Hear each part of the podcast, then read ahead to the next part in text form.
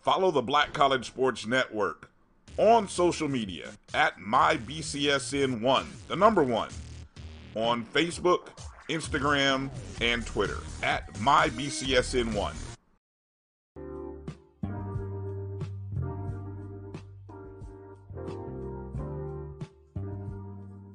This is the BCSN Pod Zone, your place for the news, views, and conversations about all things related to HBCU athletics.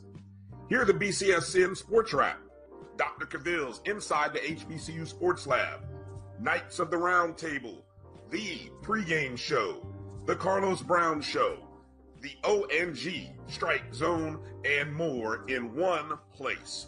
We are changing the way you consume HBCU sports one broadcast at a time.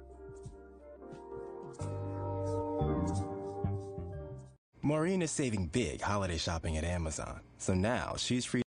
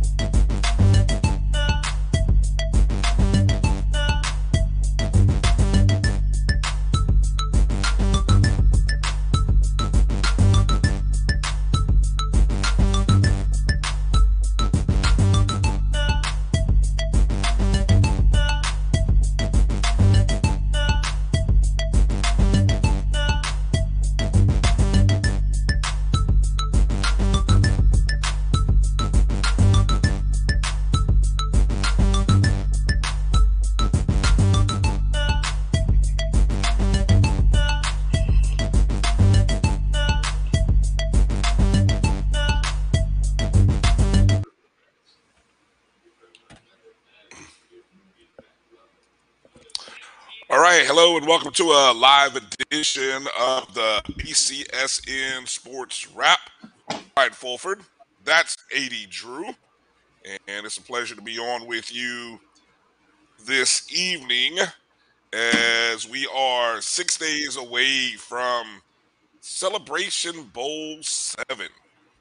CB7. I don't know if they like the names and all that stuff, but uh, CBXII. Drew, uh, do any of those sort of ring a bell with you? Do you prefer any of them? I think the NFL has the uh, moniker on the Roman numerals. Just going to have to go with seven.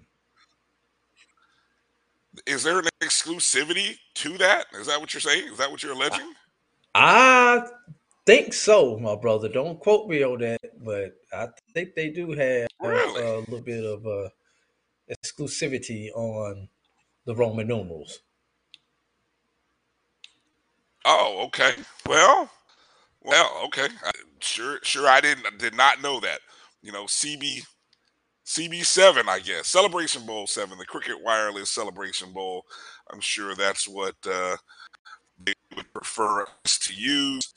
Uh, joining us a little bit later in the show is the executive director of the celebration Cricket Wireless Celebration Bowl, Mr. Jim Grant, and uh, we'll get a chance to kind of see how things are going, um, find out about things such as attendance, other little things like that. If you guys have any questions for us that you would like to ask or sneak in there to Mr. Grant, you can do so on the chats, uh, either Facebook or YouTube. Hopefully, that's how how you're watching our show. Um, we appreciate that. Go and hit that thumbs up button wherever you are watching the show. If you happen to be watching on the Jericho Broadcast Networks app, we appreciate you doing that as well. Those of you who are not, you can easily download the app on the Google Play and Apple App Store. Just search my JBN, my BCSN. Um, North Carolina Central, Drew has sort of been out of the news for the last two weeks, uh, as you know, just by the nature of their season finishing when it did. Uh, Jackson State has sort of I don't know if you know, I don't know if it's appropriate to say sucking the life out of the room, but just their attention and just by the fact that you know everything going with uh, you know Coach Prime leaving and all of that that goes on with it. They've uh, garnered a lot of the attention. It has not hurt attendance, predicted attendance numbers, Drew, as I saw a tweet earlier that said it's standing room only at the celebration. What what is what do you what is find out specifically what that means? But you were at celebration That, last mean, year. that means you that, that means you can get in, but you, you you're not gonna be sitting down, you know. And for us in the HBCU culture, we're used to that anyway because how, how many times did we go to football games, especially when we were students, and never and never even attempted to make it to our seat? We was we was more worried about the fashion show underneath the stadium than the actual game on the field. And there are a lot of there are a lot of people do that, and that's fine. There's nothing wrong with that. You know, you you're there for the atmosphere. You're there to make contact with people and and other things like that. You know, just happy that you go inside the stadium instead of outside the stadium tailgating all day. And then you also talked about the attendance. I mean, the attention that Jackson State has garnered over the past two weeks, Brian. Has Jackson State really garnered any more of our attention on the national level or on the HBCU level than they have for the past two and a half years anyway? I mean, Yeah, it, it, it, it- it's it's the same, you know. Jackson State had cameras all in their face and and things like that. So it's not like anybody in that blue and blue and red from Jackson State is not used to this. They're used to everything that has surrounded surrounded Coach Deion Sanders since September 21. What was that? 2000? September 21, 2000? 20, 2020. Yeah. Yeah, 2020. 2020. I'm sorry. 2020, I don't know why I said two, uh, 2000. Yeah, 2020. So Yeah, they're, no, they're, no, they're, no. they're If it, had, if, it it. had, if it had been that long, people complaining. If it'd been that Yeah. long, would nobody be complaining of him leaving uh, Colorado if it'd been that long? Uh, yeah. Yeah. So, um, yeah. So I, I'm curious if the if by any last chance there'll be an opportunity open up the upper deck because I believe um, the seats will be kind of capped within the club level and the lower level. Yeah, I believe it was like 48 last year was around the number with the club level being Yeah, open. Was- yeah, just shy of 50. Forty-six fifty-three. Okay. Forty-three. This number was last year. Yeah. So, but we'll we'll talk more about uh, that with uh, with Sean Grant coming up. Uh, I, I guess we can we can kind of uh, coming up in the second hour. We kind of stay with our theme of news that's surrounding Jackson State, and we're going to talk with uh, author and professor C. Lee McKinnon, uh, who who wrote a very interesting and and uh, those of you who are not familiar with his work, uh, we we get uh, he, he's one of the folks follow us and uh, has been great. You know, he comes in and is in the chat room, psychedelic literature for those of you who uh, follow us in the YouTube feeds. Um, uh, always enjoy getting his essays uh, that he sends to us. I, I just so happen to be most interested in particular one. I got quoted in it in the first in the first uh, in the first uh, paragraph of it. So I, as I continued on reading, um, some interesting thoughts, and you know, the, of his, and I want to make sure get it right. I wrote it down because it's it's a it's a it's a lengthy title. Uh, let me see. I have it written here. Okay, the other crabs are back to being happy. Now what? The aftermath of Coach Deion Sanders leaving JSU. So that's the name of. We're going to talk to uh, C. Lee coming up in hour two. One of many interesting from the local perspective. Uh, of course, those who follow the Sports Network, you know, uh, here who, who uh, within our network who have provided uh, fascinating opinions, firsthand accounts of things through uh, Dr. Bill's show uh, through Game Show, and so uh, you've heard from national people. Uh, you've heard um, I think Bomani Jones. I thought got a lot of run for his thoughts, which I which I really I thought were kind of on point. I mean, I'm I don't listen to Bomani a lot. I mean, uh, you know, nothing against Bomani. I just don't listen to him exact a lot. Um, I thought he hit a home run with his pod. So if you do listen to his podcast, I think the first 20, 25 minutes were kind of on point with, with a lot of thought head.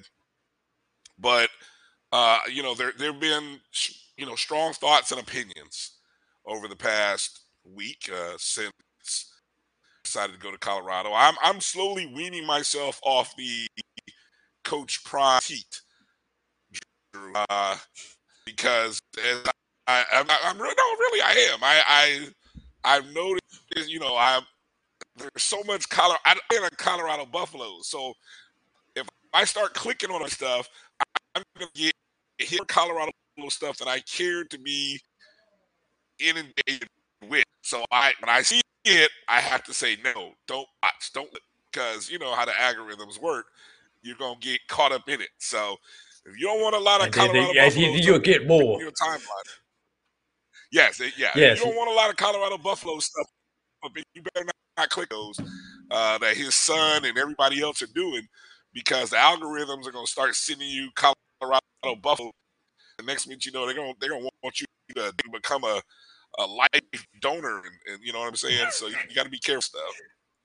Yeah. Well, you you know, and, and this has nothing to do with uh, Coach Prime going to Colorado, but uh, growing up in St. Louis, Missouri, as a University of uh, Missouri fan, when they were both in the Big Eight, as it was called at that time, kind of it was always kind of hard for me to root for Colorado, uh, and I and I'll give you two reasons: Kordell Stewart and the fifth down.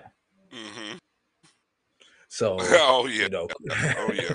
so if you ever if, if if you go back, I believe it was matter of fact, it may have been ninety one, the year that they won the national title in Colorado. They uh, Missouri had to beat, except they somehow miraculously got a fifth down due to an official's error, and on that fifth down, they scored a touchdown to beat Mizzou.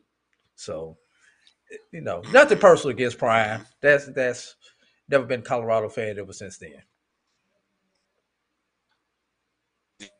Well, hey, look, um, that that's what's up there for for a lot of people to to deal with. Um, while we're talking about that, I, you know, I, I just saw come across, just saw come across feed, Drew, that Thanks, Chuck Hunt. Chuck Hunt Um, said that was another- 1990. I was close.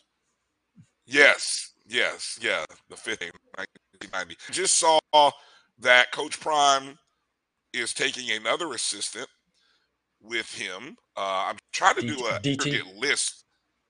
Yeah, well, uh, no, well, he's already, you know, Dennis Thurman's was Brett Bartolone, uh, who was the, who is the current OC, or I guess will be the full OC. He's going Colorado wide receivers. So I, I, was, I was in the midst of trying to do a summary of who all on the staff is going. Obviously, it seems like you know TC Taylor home, hopefully putting in his bid to to be the future Jackson State head coach. Uh, it'll be interesting to see how that how that plays out. Also, but also, let, let's throw it out there. You know, TC Taylor, should Jackson State choose not to retain him, is on the hot list for about two or three other openings around HBCU football. So I don't think TC Taylor is going to have to worry about a job next year.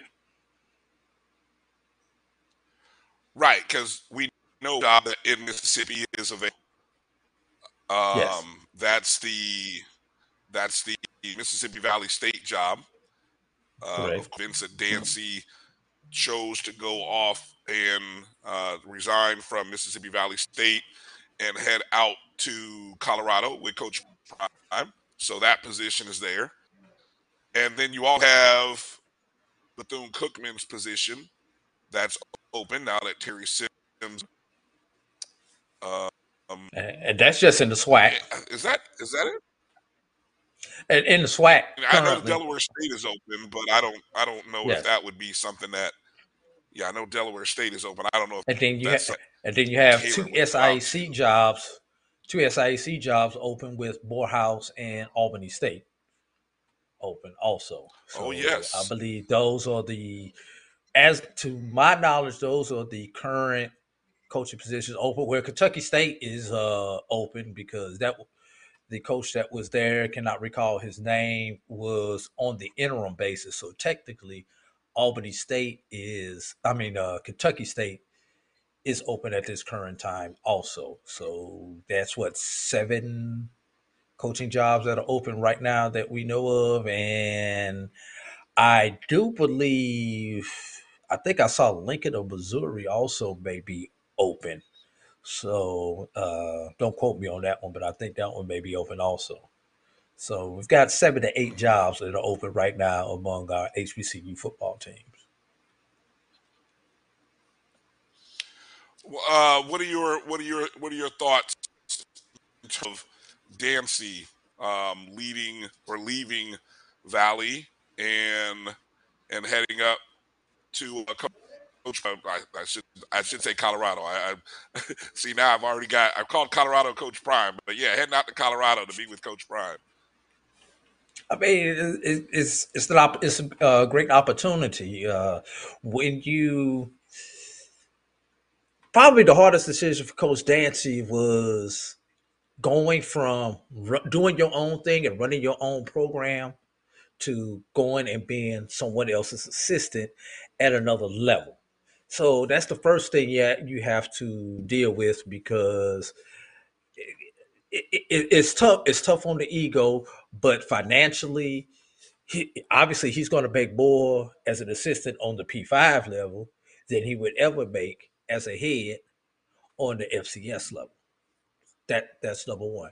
Number two, this gives him an opportunity to show his skills and what he can do on that level. Because if he has any type of moderate to good success on that P5 level, then we have created another pipeline for another African American to hopefully ultimately take a job either at a pro- probably at a P, at a group of five school initially but it's it's it's the opportunity of a lifetime. I cannot blame Coach Dancy for taking for taking that opportunity. And then when you throw in the conditions that he has been coaching in at Valley, you know, and, and, and it is what it is.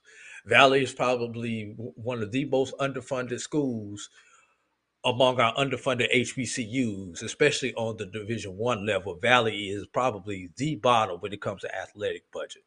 So you know, mm-hmm.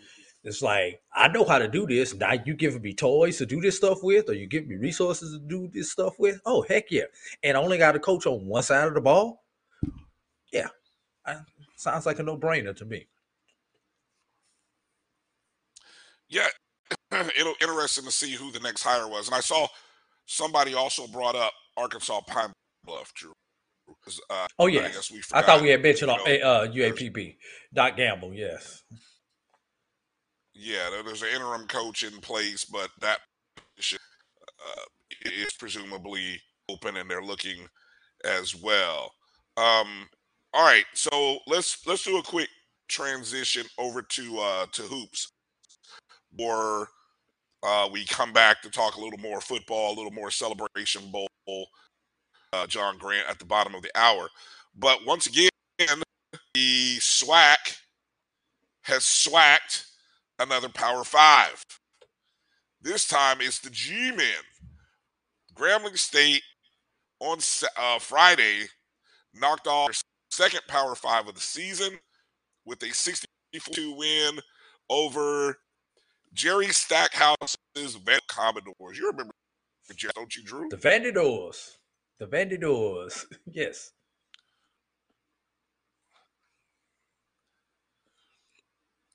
Yeah, the uh 64 62 Grambling uh the this one was on this one was a road game. Drew. Now they knocked off Colorado at home, Pac-12. Uh, this time they went on the road to Vanderbilt, got a win. Um, they had a three-point halftime lead, pretty much a close game uh, throughout. Um, just kind of stat, uh, just kind of stat, uh, stat looking here. Nobody really for Grambling scored more than 12. Uh, their leading scorer, um, Cartere Gordon, had 12 points in 28 minutes. Uh, just kind of looking here to say, okay, what's the one or two stats that kind of stood out in this ball game for you? Um, probably say Vanderbilt shot nine of 24 from the three point line.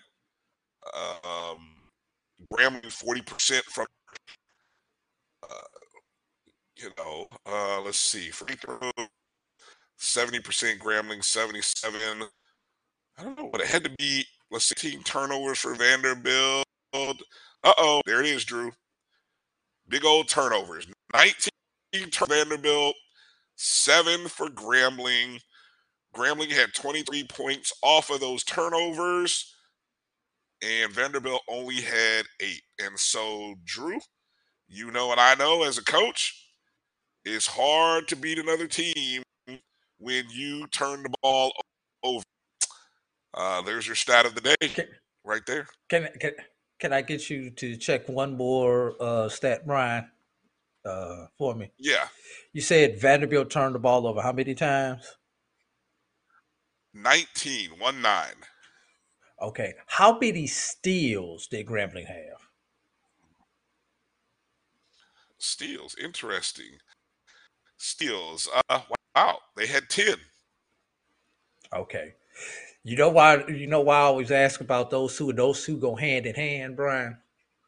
Because Break it down. you have a turn, when you have a turnover and a steal, that's what we in the coaching vernacular like to call a live ball turnover.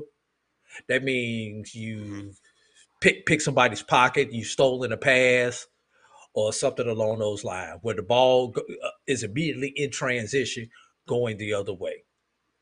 So those other nine turnovers, or what we like to call dead ball turnovers, that means you're taking the ball out of bounds. That's a travel. That's an offensive foul. Uh, that's a bad pass that goes out of bounds into the third row, something like that.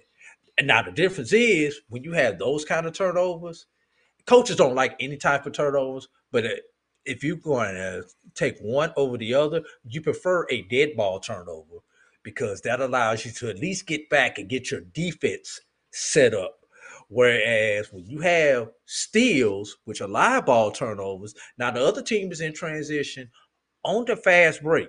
And you know what that tends to lead to, Brian, when you have those steals and live ball turnovers? What was the foul count? Oh, interesting. The uh, foul count was actually Grambling foul was 24 fouls by Grambling, 14 by Vanderbilt. Oh wow! See that that that that that that's that's kind of a one off because usually when you have a lot of steals, the team that turn the ball over a lot usually also has a higher foul count. Why? Because their defense is not set and they're picking up fouls trying to stop the other team. One other thing: free throw attempts. hmm Uh, 27 to 7 in favor of Vanderbilt. Once again, that's that's an oddity. Once again, usually that team that has more steals is usually getting uh fouled, usually getting fouled going to the free throw line. So th- those are just a couple different things that if if you're a basketball nerd or a basketball junkie or like like Ryan and I basketball coaches, those are just some of the things that you tend to look at and you can really explain away a game if you if you look at some of those things, especially when you have an upset like this has been like this is perceived. And shout out to the SWAC where and, and this is kind of funny this year, Brian. They haven't had a lot of success against the non-power conferences, but against the power conferences, the SWAC has had fairly good success. And I would say for the what, what do we call them uh, in basketball? They're not group of five. They're the mid majors. Mid majors. If you look, yeah. yeah, if you look at the mid majors conferences, and I'm just going off, purely off speculation, I would guarantee you right now the SWAC probably has as many, if not more, victories against P against power conference basketball schools than any other mid major at this point in time. Even though their conference ranking is still down in in the bottom 25%. Right. I haven't looked at the Yeah. numbers, but I, I, I Uh, would let me- almost guarantee that. One more stat to throw at you: points in the paint. PIP. Grambling 34, Vanderbilt 14. Points, Yeah, uh, po- 14. fast break points, fast break points. 8-0 Grambling. Those fast break points, I bet you those came off the steals. Those points in the paint Yes. came. Those points in the paint came off the steals. That it, that it So- makes up for the lack of free throws, right? When you when you get when you beat somebody in the paint like that, it definitely makes up for you know Vanderbilt was 21 20 the free throw line overall. Grambling was just 12 of 17. So even though the number of misses are cool, they went to the line 10 more times. But you know, Grambling's able to balance that out with their uh points in the paint. Congrats to Grambling. uh, also give a shout out to Alabama A&M. Behind the arc, I was gonna say behind the arc, Brian. Before you leave that one, behind the uh, arc, what was uh the three point difference? It, uh, Grambling shot 40% from the arc. Uh, in total, Vanderbilt was 37.5. Now, No, again, Uh, uh, Grambling shot 10 makes less. makes makes, not not not not Oh, attempts. make- What were the makes? uh, Uh, yeah. Uh, Vanderbilt 9 makes Grambling 6.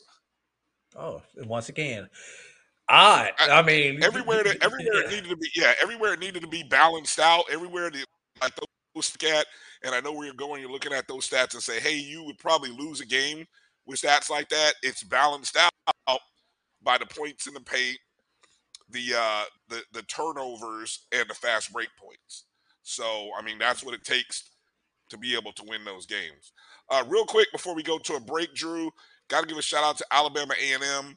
I think it was their first win in their new I think I know they just had that uh their new arena and the name escapes me right off the top of my head, so I'm apologizing the Bulldog Nation, but they got a 63 to 59 win over Lipscomb at home on Saturday on Friday night, excuse me.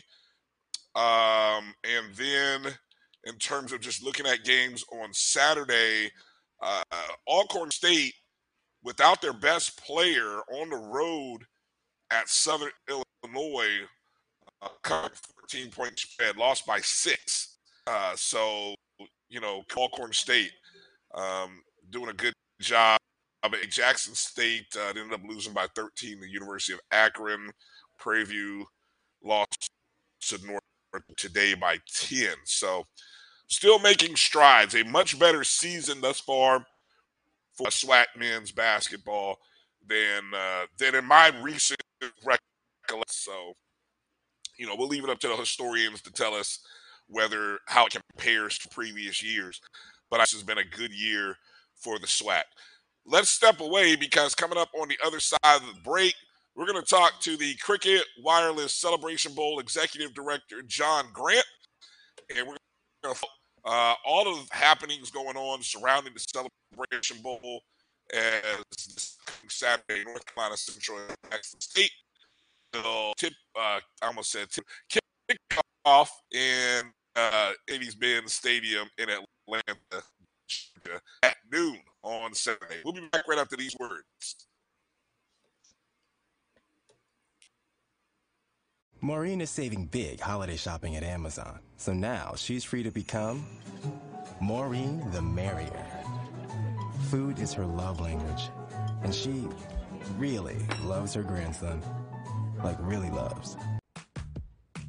Nope. Nope. Come on, him. Ooh, I like him.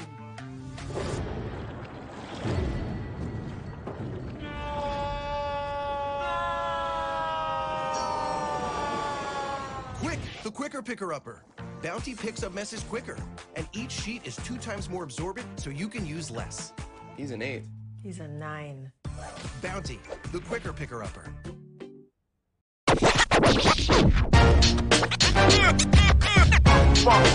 It's like a loot machine.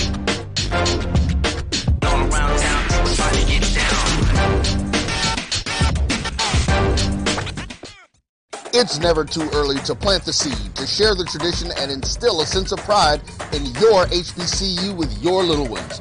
HBCU Pride and Joy Children's Boutique helps you share your school spirit with a wide selection of adorable kids' apparel and accessories officially licensed from your favorite HBCU.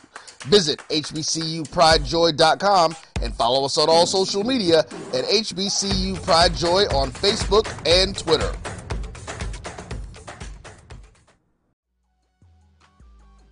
This is the Dean of the College of HBCU Sports, Kenyatta Cavil of Dr. Cavil's Inside the HBCU Sports Lab with Mike Washington and Charles Bishop. Come mix it up in the lab where the course lecture is in session every Tuesday from 6 o'clock p.m. Central Standard Time on Facebook Live, YouTube Spreaker, or the BCSN app. As we discuss all things about the HBCU sports culture, including exploring the week that was in the sporting HBCU diaspora as well as the upcoming week of HBCU Sports. With me, the Dean, the College of HBCU Sports, on Dr. Cavil's Inside HBCU Sports Lab with Mike Washington and Charles Bishop. Course lecture dismissed. You see, Head & Shoulders has a scalp shield technology, protects against flakes even between washes. It's never not working. Kind of like us. Number 15? Never not working. I don't like this one. Me neither. Let's get out of here. Head & Shoulders scalp shield, never not working. Follow the Black College Sports Network on social media at MyBCSN1, the number one, on Facebook, Instagram, and Twitter at MyBCSN1. From novice to aficionado, find yourself here. High quality cigars plus personal customer service. Slow Burn is Waco's only mobile cigar lounge, featuring a meticulous, curated collection of premium cigars. Visit our website, www.slowburnwaco.com. That's www.slowburnwaco.com. Some carriers will give you just one measly entertainment subscription. One is no fun. With Verizon, there's up to seven entertainment subscriptions with your unlimited plan. That's seven times the. seven times the. No, no. Seven times the. Music, gaming, Disney Plus, Hulu, ESPN Plus, and more. That's seven times the entertainment! Because everyone deserves better. And with plans starting at just $35, better costs less than you think.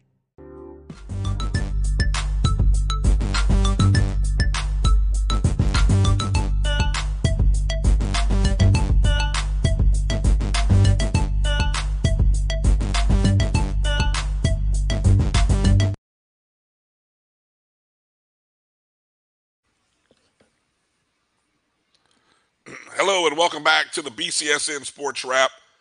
Brian and AD Drew here. And got to give a shout out to everybody watching us again. Thank you for watching us on uh, not only Facebook. I know I saw Chuck Hunt there is on Facebook. Uh, the folks on YouTube, uh, Tamara T, Mary 305, Montre Bennett, Terrence Davis, Rico Carter, HBCU Band Talk, and others.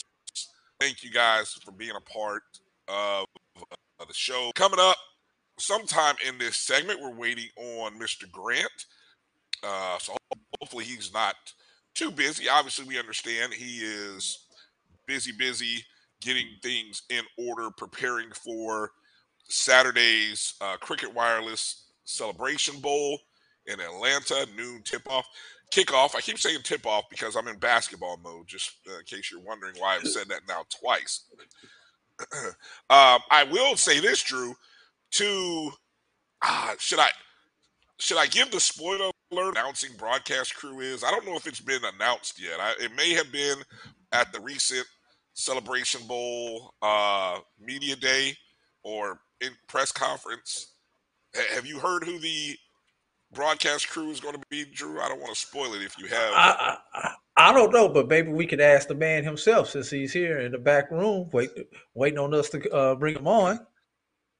Okay, okay. I now you know I don't know that he. Okay, good because I was going to spoil it and I, I was going to hear, and, and so here we have that's uh, live uh, the executive director of the, the Wireless Celebration Bowl, Mr. John Grant. Mr. Grant, how you doing this evening? I'm great. Good afternoon, gentlemen. Thank you for having me here. Can you hear me? Barely, Mr. Grant. Yes, your volume's a little. Yeah, Okay, volume's. how's that? Hang on, let me do one thing. Okay. We'll bring him, Give me a put him off screen while he gets his audio together. And then, Yeah, I I don't want to. I don't want to ruin it. Uh, you know, interesting as I'm. Okay, there we go, Mr. Grant. How are we doing now, Mr. Grant? I'm good. Can you guys hear me okay? that, that, that is much better. Okay, awesome. Great, great. Well, I was I was just teasing the broadcast team that will be called this game. It's a it's a new crew.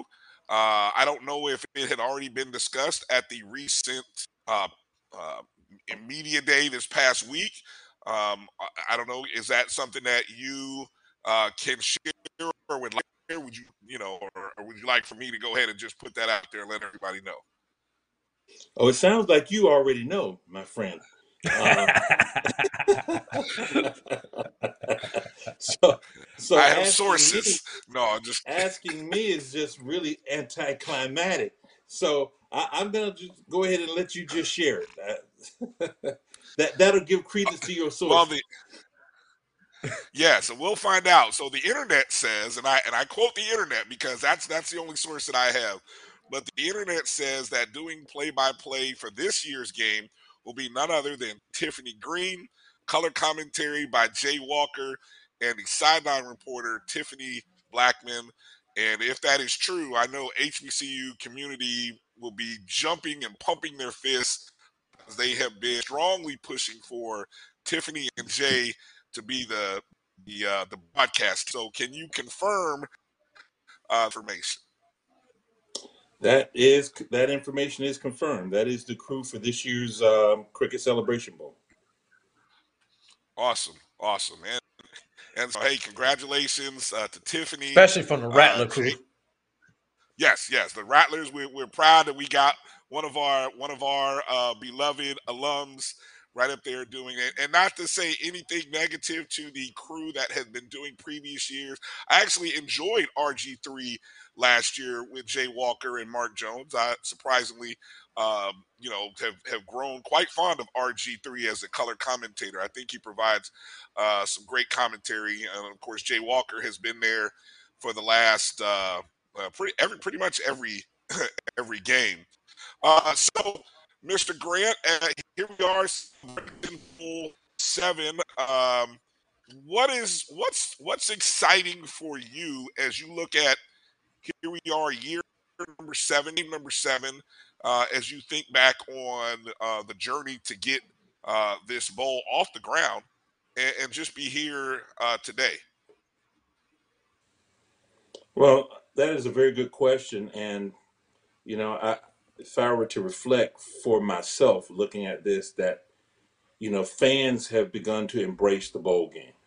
Um, the fact that when we launched the uh, Celebration Bowl, the, the inaugural sponsor was the Air Force Reserve, but when the bowl game was re- was launched, and sort of getting um, fans to rally around and understand the significance that this bowl plays in not only just the HBCU uh, sporting sort of diaspora, but what it really does for HBCUs, you know, in the bowl space, period, because we are the only FCS bowl game among the other 41 FBS bowl games, and so that in itself, um, with with that launch, uh, really sort of began to change the dynamics of you know, especially college football at the HBCU level, because now teams had something to play for beyond the college championship and beyond going to to the playoff.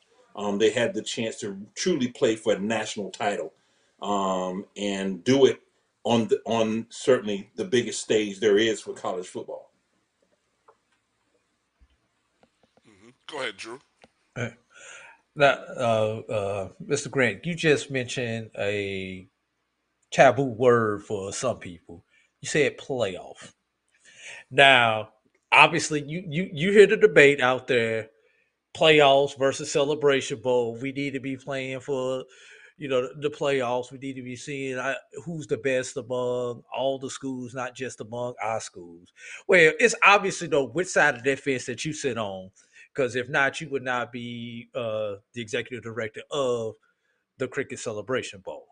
So, even though we got that caveat, I need you to go out and really c- break down, give your elevator speech, give your speech on why Celebration Bowl versus playoffs. I, I'm a Celebration Bowl guy, but I need you to convince some of these other folks out here who still are not drinking the Celebration Bowl Kool Aid why they need to drink the Celebration Bowl Kool Aid instead of the playoff Kool Aid. It must be the money. It's turning me on. It must be the money. I cannot go wrong.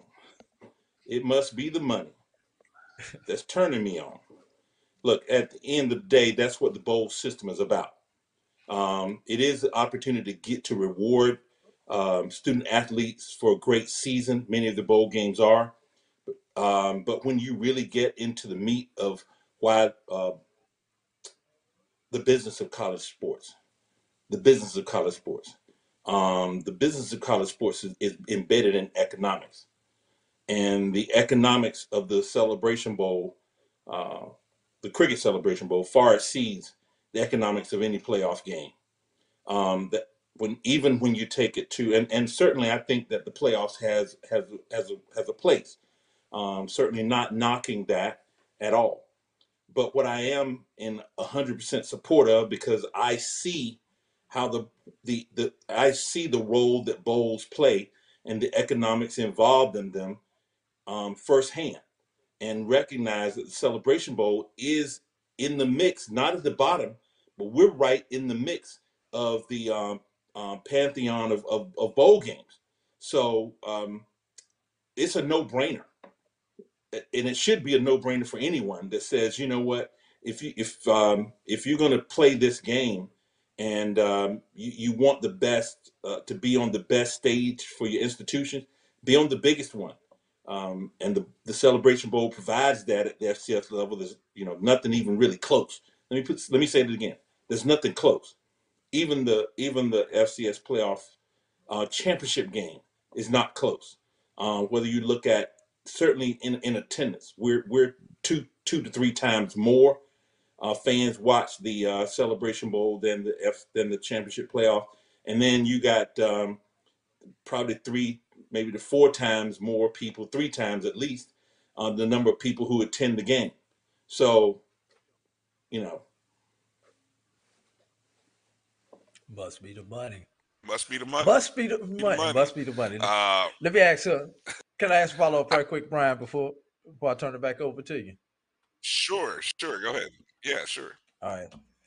Uh, another thing that I'm seeing out here on Twitterverse and uh and and things such as that is all all the hype around Prime. Uh, Coach Prime being a distraction because he's going to Colorado. Uh, all, all the players from Jackson State going to be focused, yada yada yada. But I want to take it into the rooms that you're having the meetings in. The decision by Coach Prime to go to Colorado has that changed anything as far as what you guys are doing from a marketing point or anything else for this year's Celebration Bowl? No. Our Short and sweet. strategy, our strategy, our strategy is as it's always been from the from the very first bowl game is how do we build a world a first how do we build the Super Bowl for for um, HBCUs and how do we make by doing so how do we create a world class experience? Second to none for the student athletes who earn the opportunity to play how do we create a world class experience? For the fans who commit they spend their money they come and they they they attend not just to support the two schools but they're they're they're supporting their conferences and they're supporting HBCUs and then how do we create a world class experience for the people who watch this this game so that all of them are um, that we're creating content that people want to consume in in whatever manner they choose to consume it whether they're engaging directly in it and that those are the student athletes whether they're they're engaging with it um, and those are the fans or whether they're watching it and engaging with it through their through their you know whether it's the television their mobile device they're out of home in bars all of them are getting the best possible experience um, that we can provide. And that's what we we started doing. That's what we've done since day one and that's what we're going to continue to do Go ahead, Brian. Uh, well, well said. Well said. So, Mr. Graham, so we, uh, as I look at the attendance, or I, I think I saw a post by the that the attendance or standing room only, I think is what I read that uh, it's standing room only. What is that? that? Obviously, that means every seat, uh, what the club level, lower level, sold out. Any thoughts of opening upper deck to Nope. to make maybe mark of okay so so was the was last year's 48 600 48,600 was that about was that capacity or is there an opportunity to see that 50,000 mark this year Um, there's a capacity to see that, that 50,000 mark um, because this year we have sold more suites for the game than we um, have before uh, than we did last year. So there you get you got some capacity there um, that we we we we're adding. Um, and then we are also when you look at the SRO standing room only, there's another um, almost 1500 that once the ones that we have now are gone and we're down into um, less than 20 uh, of those. Once those open there's another 1500 that we can open that we did not have open last year that will that will take us well over the uh, 50000 mark. Um, and when think of it this way at the capacity and the numbers that we have we're in the top 97% of bowl games in, in attendance. In the top 97%. So um, if we can, um, your question is, do we anticipate opening up the, the, the top? Um, no, because we feel like at where we are, um, it's a nice critical mass. Um, what we tell fans is just buy your tickets early. Uh, and uh, as fans did this year, um, there are still some seats out there in the secondary market um, that that can be purchased. So you can get to the game if you if you if you desire to go to. But as far as we're concerned, directly from us, um, that's what we have um, going on now. Now I will tell you, and your your fans that are listening, um, we are working to at some point next week. We're going to sort of look at how we compress the bands a little bit and open up some seats behind the bands.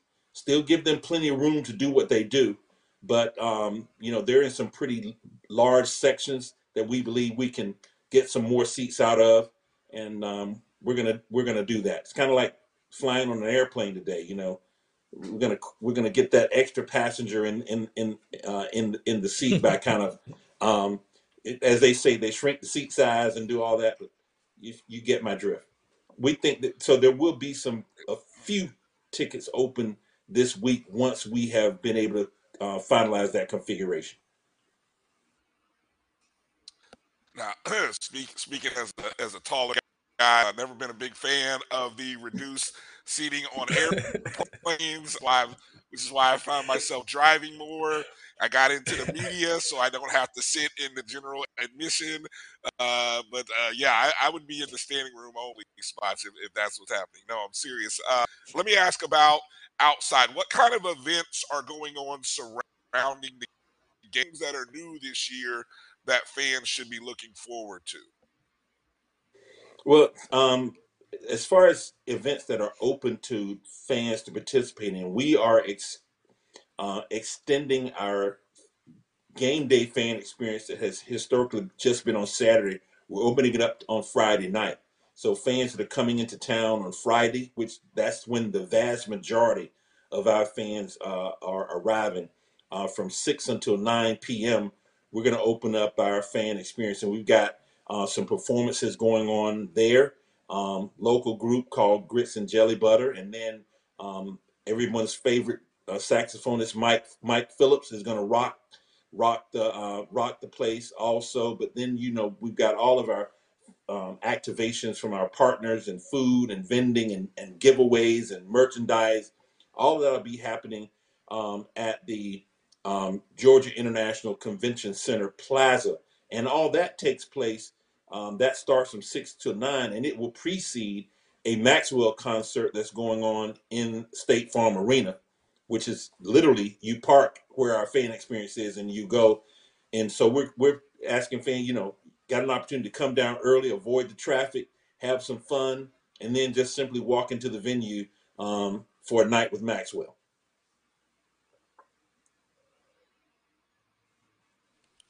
Nice. Go ahead, Drew. Uh, now, uh, John, I I was born when the Pelican Bowl was out there, but I'm too young to remember it. I've seen the Heritage Bowl. I've seen the Pioneer Bowl. What is it that makes the Cricket Celebration Bowl successful and sustainable where those other bowls have not been sustainable, who basically had the same uh, mission to create a HBCU national champion. What, ha- what what is it that has made the Celebration Bowl sustainable thus far, and will make it sustainable into the future? Um, because the bowl is owned and operated by the Walt Disney Company, um, and as a result, uh, which owns and operates ESPN, as you well know. So this is an ESPN owned and operated event. Um, and therefore, you know, the commitment uh, from the Walt Disney Company to this space, uh, to this event, to HBCUs and what we're doing and some, some things that we're going to uh, continue to do and grow in that space um, will certainly allow us to um, build the, the the kind of foundation which we we're doing that's necessary to make this you know have this bowl around 100 years from now. Uh, and that I, we believe that's what the commitment is. And the final commitment is when you look at the heritage bowl what was the difference?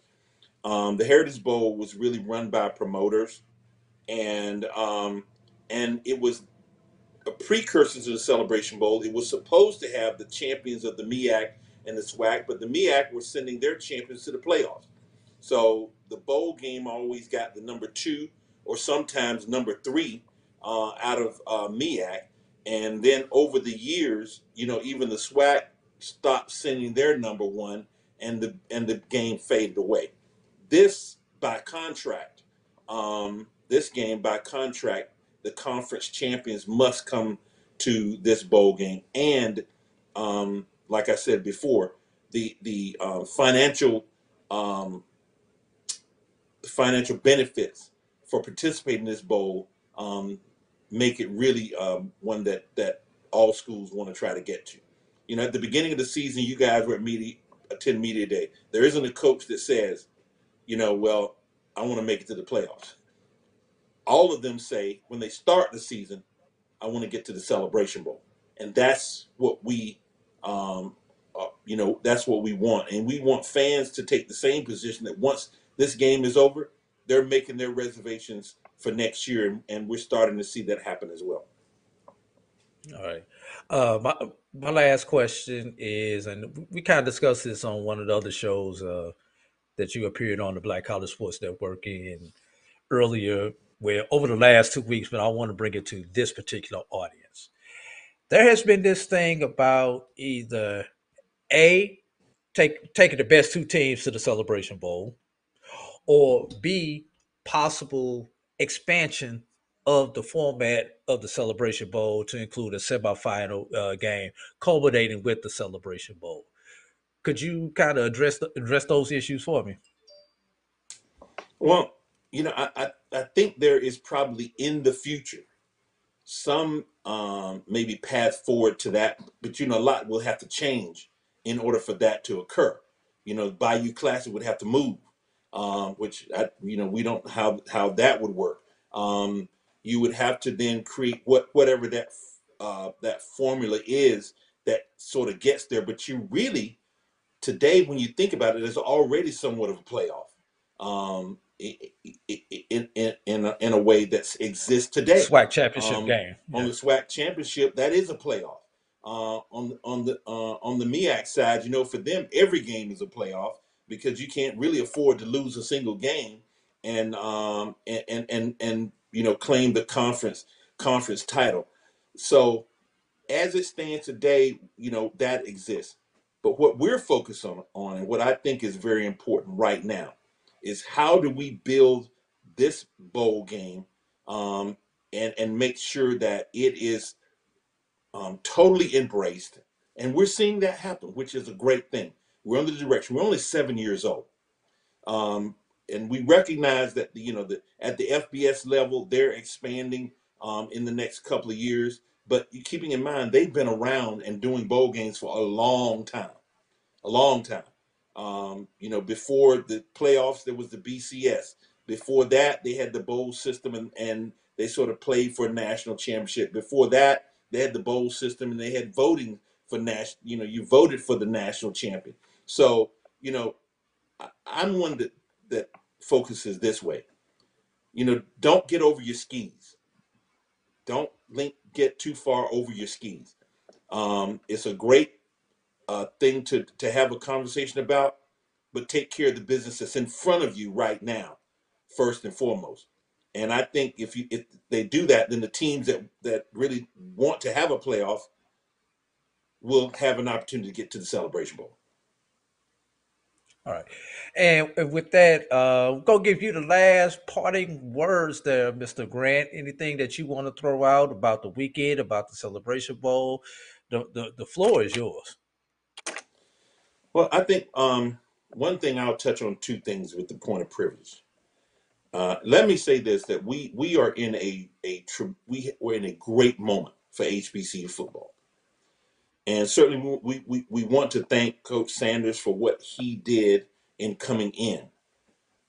However, our what we do is not necessarily predicated on on one person or one individual, and he did great things at Jackson State. He certainly left Jackson State better than it was when he when he found it.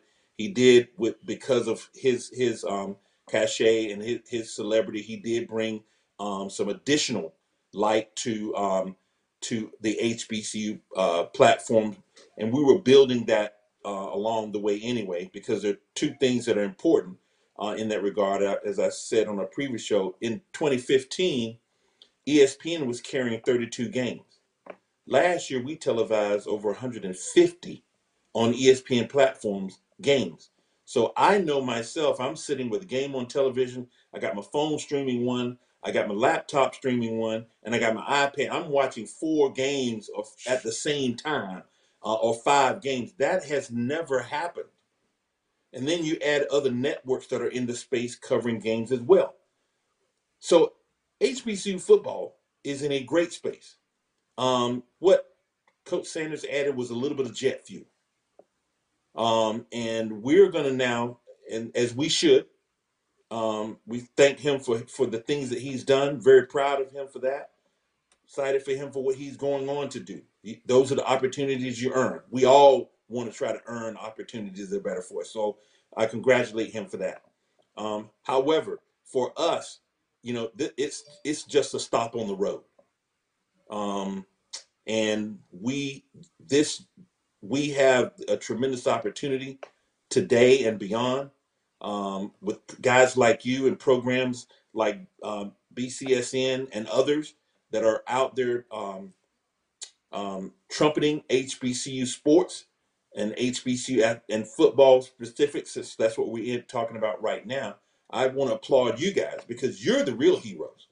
Um, you're the heroes that are telling the stories day in and day out and shining the light also day in and day out when no one else was.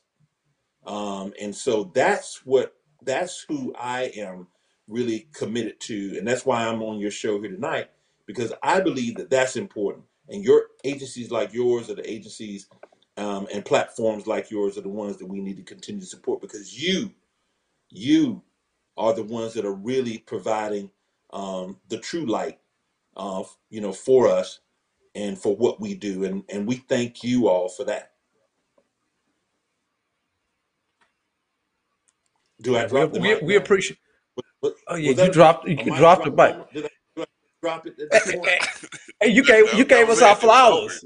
You you gave us our flowers, man. We we, we out here. We just appreciate we just appreciate you guys uh, allowing us into into this space because you don't have to do it. You did not have to be here today. You don't have to appear on Dr. Cavil. You don't have to go to the to the pregame show. I'm not calling out anybody else because they're not part of the BCSN family, but I know you go on other shows also.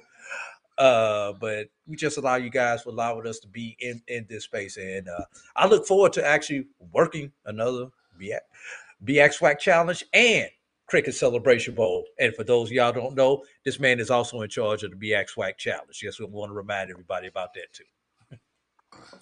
Well, we do. You guys have talked about this um, um, a lot. This is going to be, in my in my view, one of the best championship matchups that we've we've we've seen. It certainly will be the, one of the best in in history of the Celebration Bowl, just simply with everything that's going on around it. Meaning, um, coaches of the years on both sides, uh, offensive players of the year on both sides, defensive players of the year on both sides, and you have you know both of these teams uh, who are champions for their conferences are the are representing the very best that their conference has to offer. So this is a true championship matchup, which is what we expect out of and expect for um, the the Cricket Celebration Bowl as a national championship platform. So we're excited, and um, you know I think the numbers reflecting the fact that the demand from fans is there and certainly the a lot the attention that, that, that this game is is getting because of Coach Sanders and and because of others, because of North Carolina Central and other schools that play all year long to try to get here. It's made this season exciting. You well know, it's been topsy turvy, up and down. One team's in one moment, twenty minutes later they're out. Um, so it's it's into the sweat into the championship games. So uh, we want to keep building that, and thank you for helping us. Yeah. Well, Yes, the indeed. 23 combined wins for these two teams coming into this particular game is number two, tied for number two all time, trailing the 2017 Celebration Bowl with uh, North Carolina and North Carolina A&T and Grambling coming in, and it's actually tied with I believe Celebration Bowl one, if I remember my numbers uh, correct. No, Celebration Bowl two as far as uh, number of wins by the t- combined wins for the two teams coming into this uh, particular matchup. So just wanted to put Can that I out there. So we should have a good game. I want to add one other thing that we are launching this year, and forgive me if I failed to mention it. Um, this year, the Celebration Bowl is launching its inaugural um, Hall of Fame for the Celebration Bowl Hall of Fame. And our first inductee uh, is going to be Tarik Cohen, who was the MVP of the inaugural Celebration Bowl. If you guys recall, he ran for 295 yards, and his performance Yep. literally put the bowl game on the map along with putting himself on the map, and it also, you know, led to his being drafted by the Chicago Bears. And so, as a result, he will be our first uh, inductee into the uh, Celebration Bowl Hall of Fame. Good Oh, that's Great great. I wish I could be there in time for that ceremony. Yes. Yeah, so going and hopefully we'll get some future Hall of Famers in this particular matchup. Um, Go ahead, you, Brian. Uh. Dr. Grant. I, I, I, I will say one one thing that will not be debated after this is there will be no debate about a national champion after this because we have the two best teams in everybody's poll. So there will be debates after this. A black college national champion will be crowned. Period. Thank you, uh, Mr. Grant. We will see you. Period. We will see you in Atlanta. The game kicks off noon Eastern time on ABC. Uh, Tiffany Greene, Jay Walker, and Tiffany Blackmon will be doing the uh, play-by-play color commentary and sideline reporting. So again, thank you, uh, Mr. Grant, for your time. Uh, God bless, and uh, have a great week heading up to the game. And we're looking forward to a great game. Thank you, Thank sir. you, guys. Thank you for having me. Appreciate you, my brother. All right. Okay. We'll thank you. take a break, come back, and uh, have our next guest coming up on the B Sports Wrap.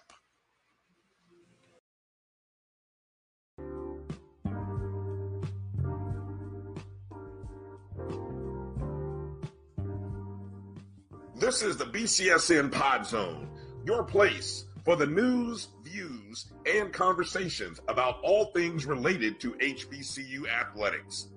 Here are the BCSN Sports Wrap, Dr. Cavil's Inside the HBCU Sports Lab, Knights of the Round Table, the pregame show, the Carlos Brown Show, the ONG Strike Zone, and more in one place.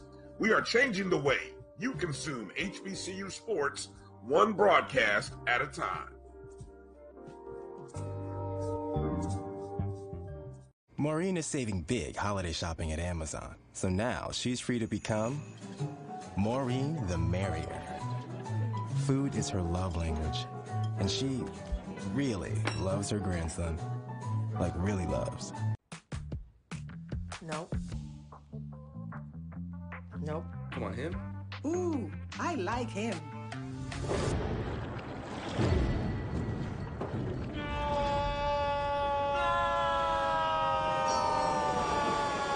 Quick, the quicker picker upper. Bounty picks up messes quicker, and each sheet is two times more absorbent so you can use less. He's an eight. He's a nine. Bounty, the quicker picker upper.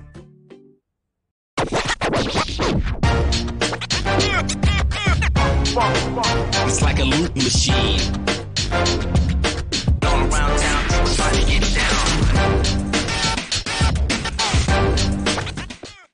It's never too early to plant the seed, to share the tradition, and instill a sense of pride in your HBCU with your little ones.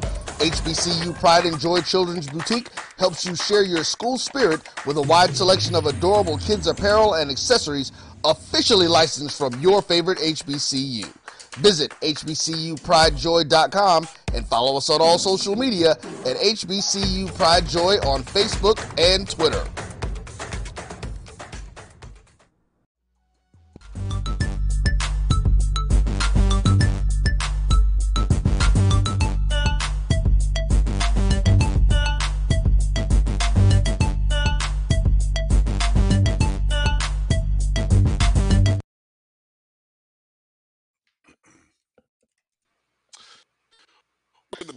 BCSN Sports Wrap. Brian Fulford, 80 here. And it's a pleasure to have joining us right now Mr. Liegh McInnis, who uh, is, uh, besides being just a, uh, uh, a poet, uh, author, former instructor of English, I believe that correct, at Jackson State University, he also watches our show. Uh, those of you in the chats, when you see psychedelic literature, that's C.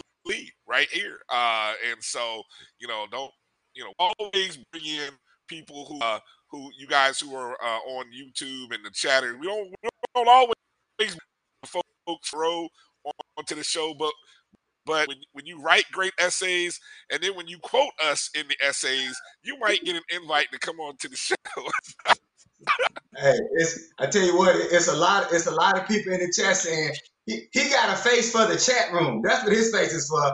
he should be sure to just post in the chat room. Well, hey, look. That's I, how. I That's how they told me I had a for facial radio. So There you go. And then and then and then our and our, our producer, our our uh, our boss wanted us. No, we're doing video. We're doing live video. Great. All right. Anyway, so uh, uh, now, C. Liegh, you you were in uh, Jackson, correct? You live in in Jackson. Well, yeah, technically, I'm in a little suburb outside of Jackson, uh, Clinton. We call it West Jackson Extended. So yeah, I'm technically in Jackson, just out there. Um, but I, I literally right, live. I literally live 15 minutes from Jackson State. I've never lived as an adult. I've never lived more than 15 minutes from Jackson State in my adult life. True. Oh, look what uh, what what's great about having you on right now is uh, it's been fascinating to hear people's thoughts over the past week.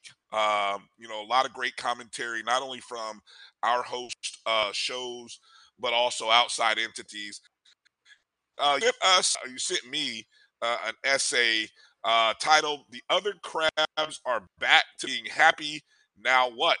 The aftermath of Coach Deion Sanders leaving JSU, and I thought because obviously Drew and I did our show last week, we called it uh, Day One After Prime. It was day day one AP, the day after Prime, and, and trying to trying to see what would life be like. How will people survive? We all had our thoughts and opinions as to whether Coach Prime will, should coach in the Celebration Bowl. Guess what? Newsflash, he is.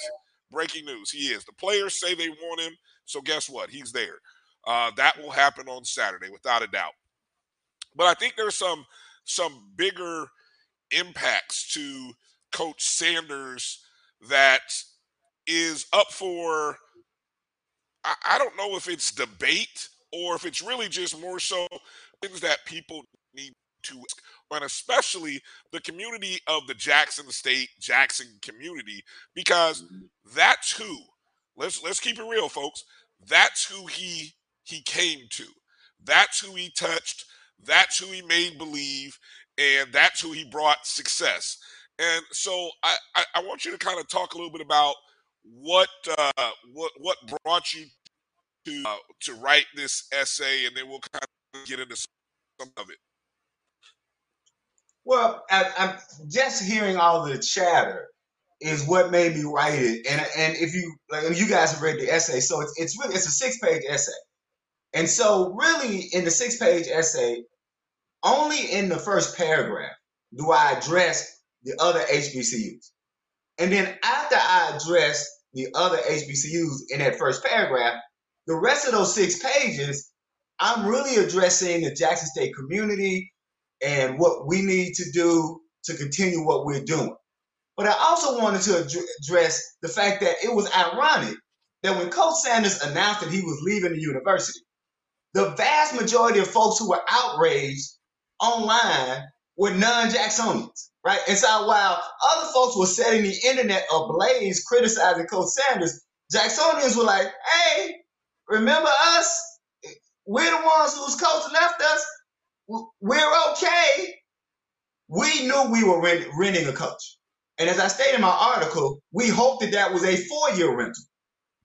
I don't know one Jacksonian, young, old, been around. Like I'm a second degree Jackson State graduate. I've been attending Jackson State games since 1975. My father attended the first black college game in the vet, 1967, Grambling versus Jackson State. So we never thought he would be here longer than his four-year contract. As such, the majority of Jacksonians were simply disappointed that the stay was only two years because none of us thought that he would succeed at this level at this this fast. You know, don't make me remind a lot of the HBCU prognosticators where they had Jackson State ranked for the 2021 preseason.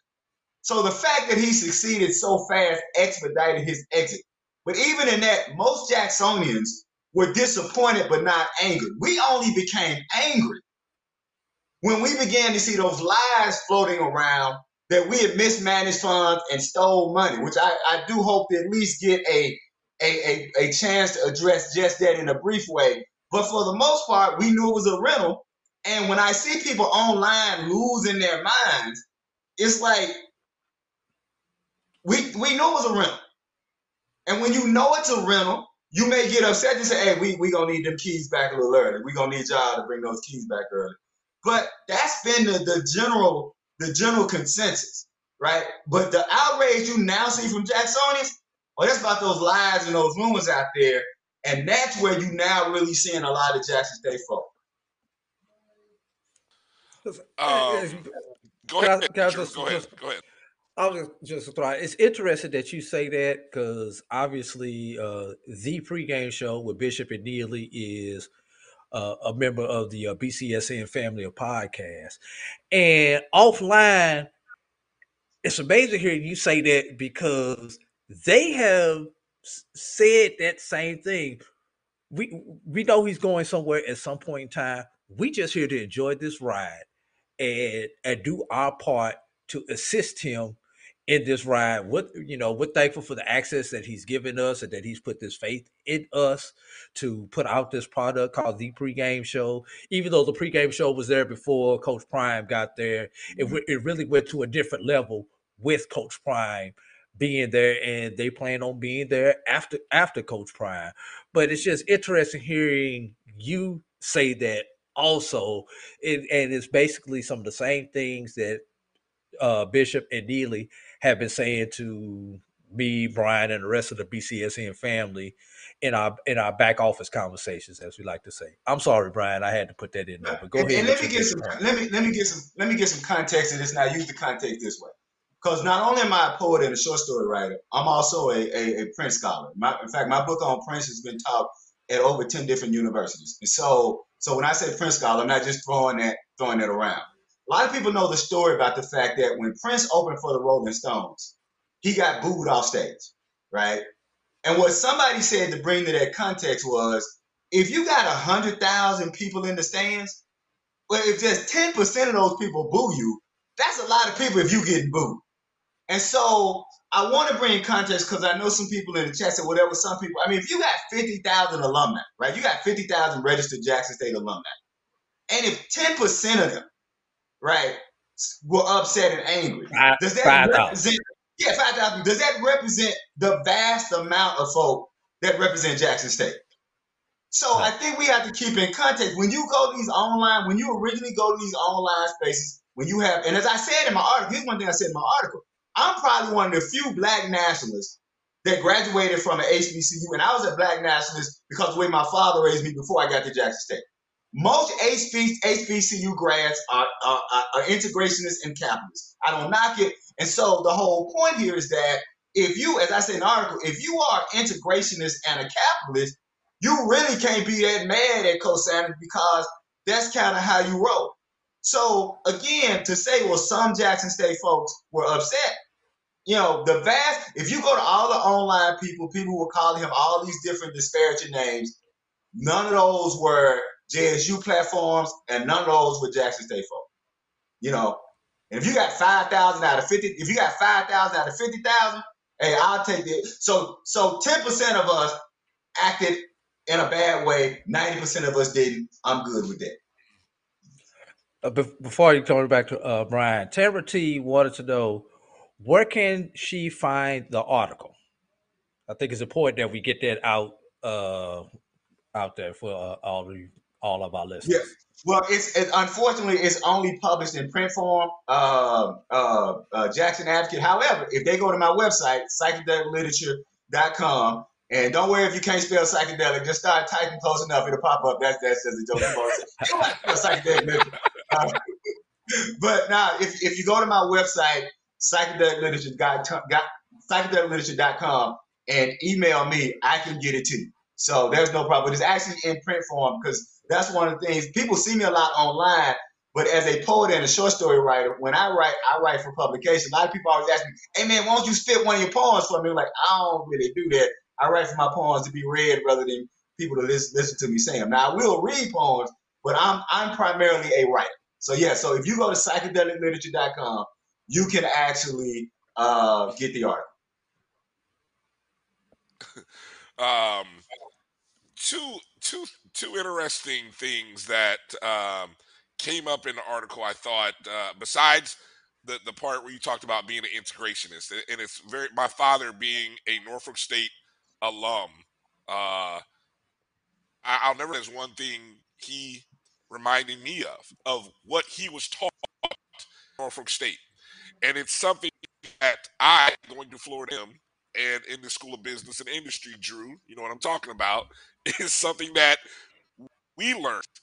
We how to build our own business. We learned how to go work somewhere else. So it's kind of I is that that check that check mark. I was like, wow, you hit something there.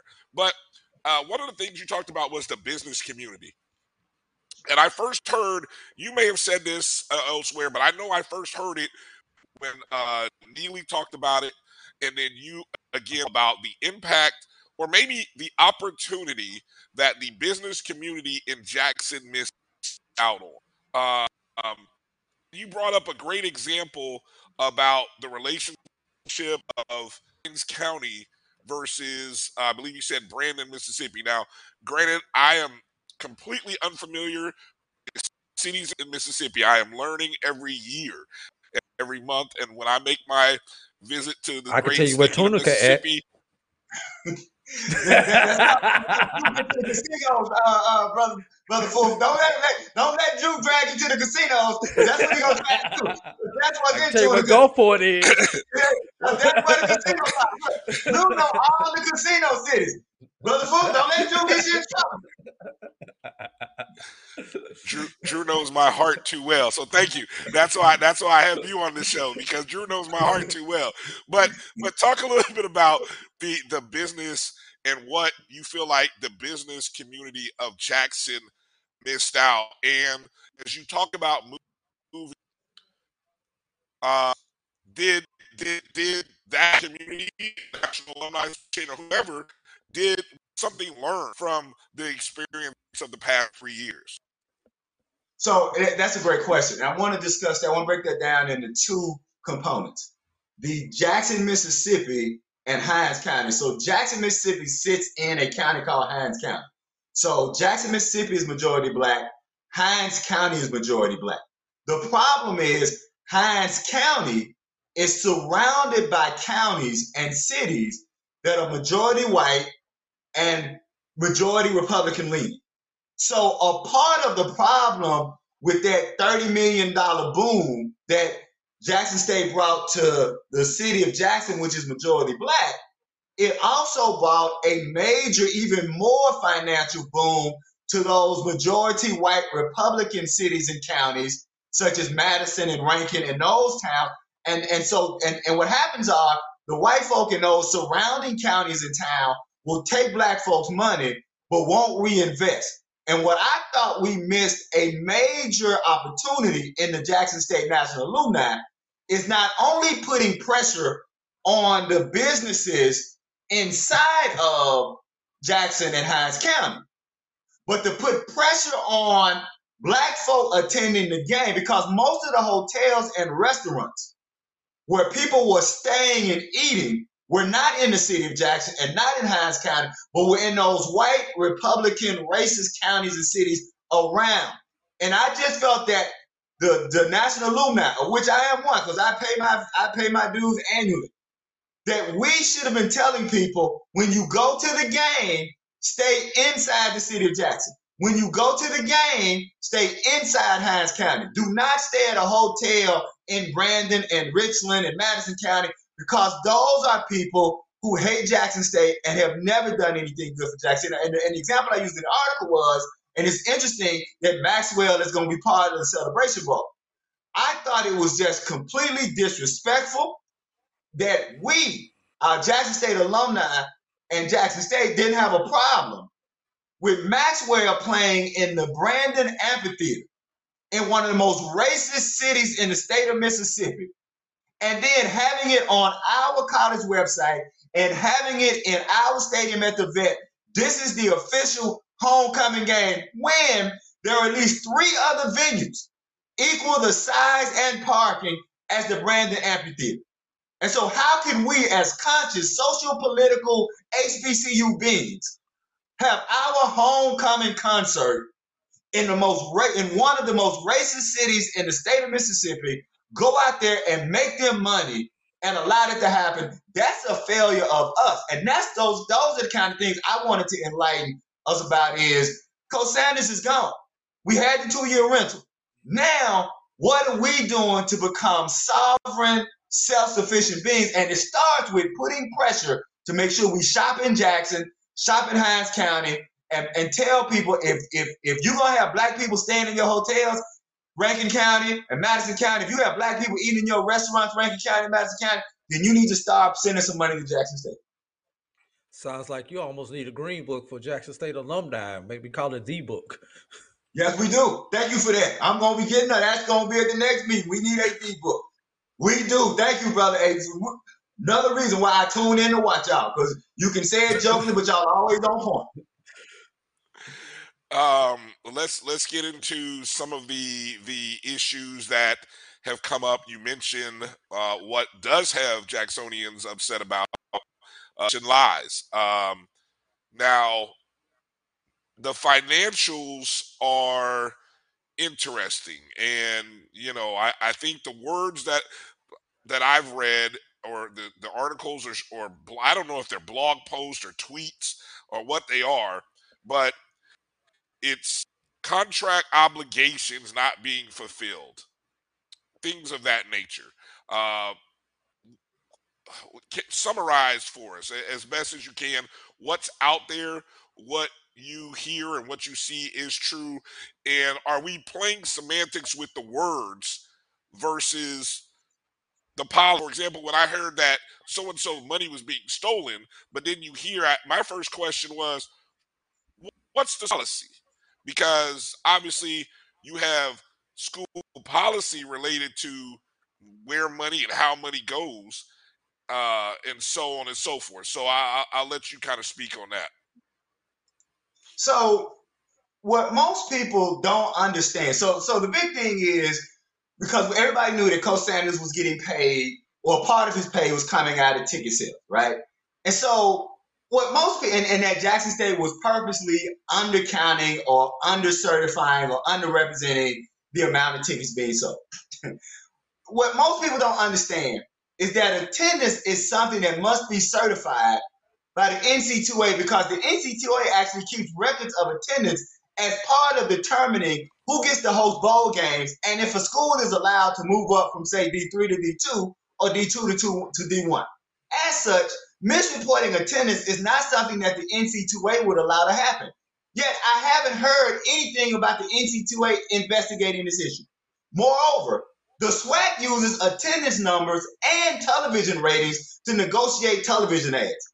So with both the SWAC and the NC2A needing to certify those numbers, what's the likelihood that an HBCU would be able to misrepresent its attendance numbers?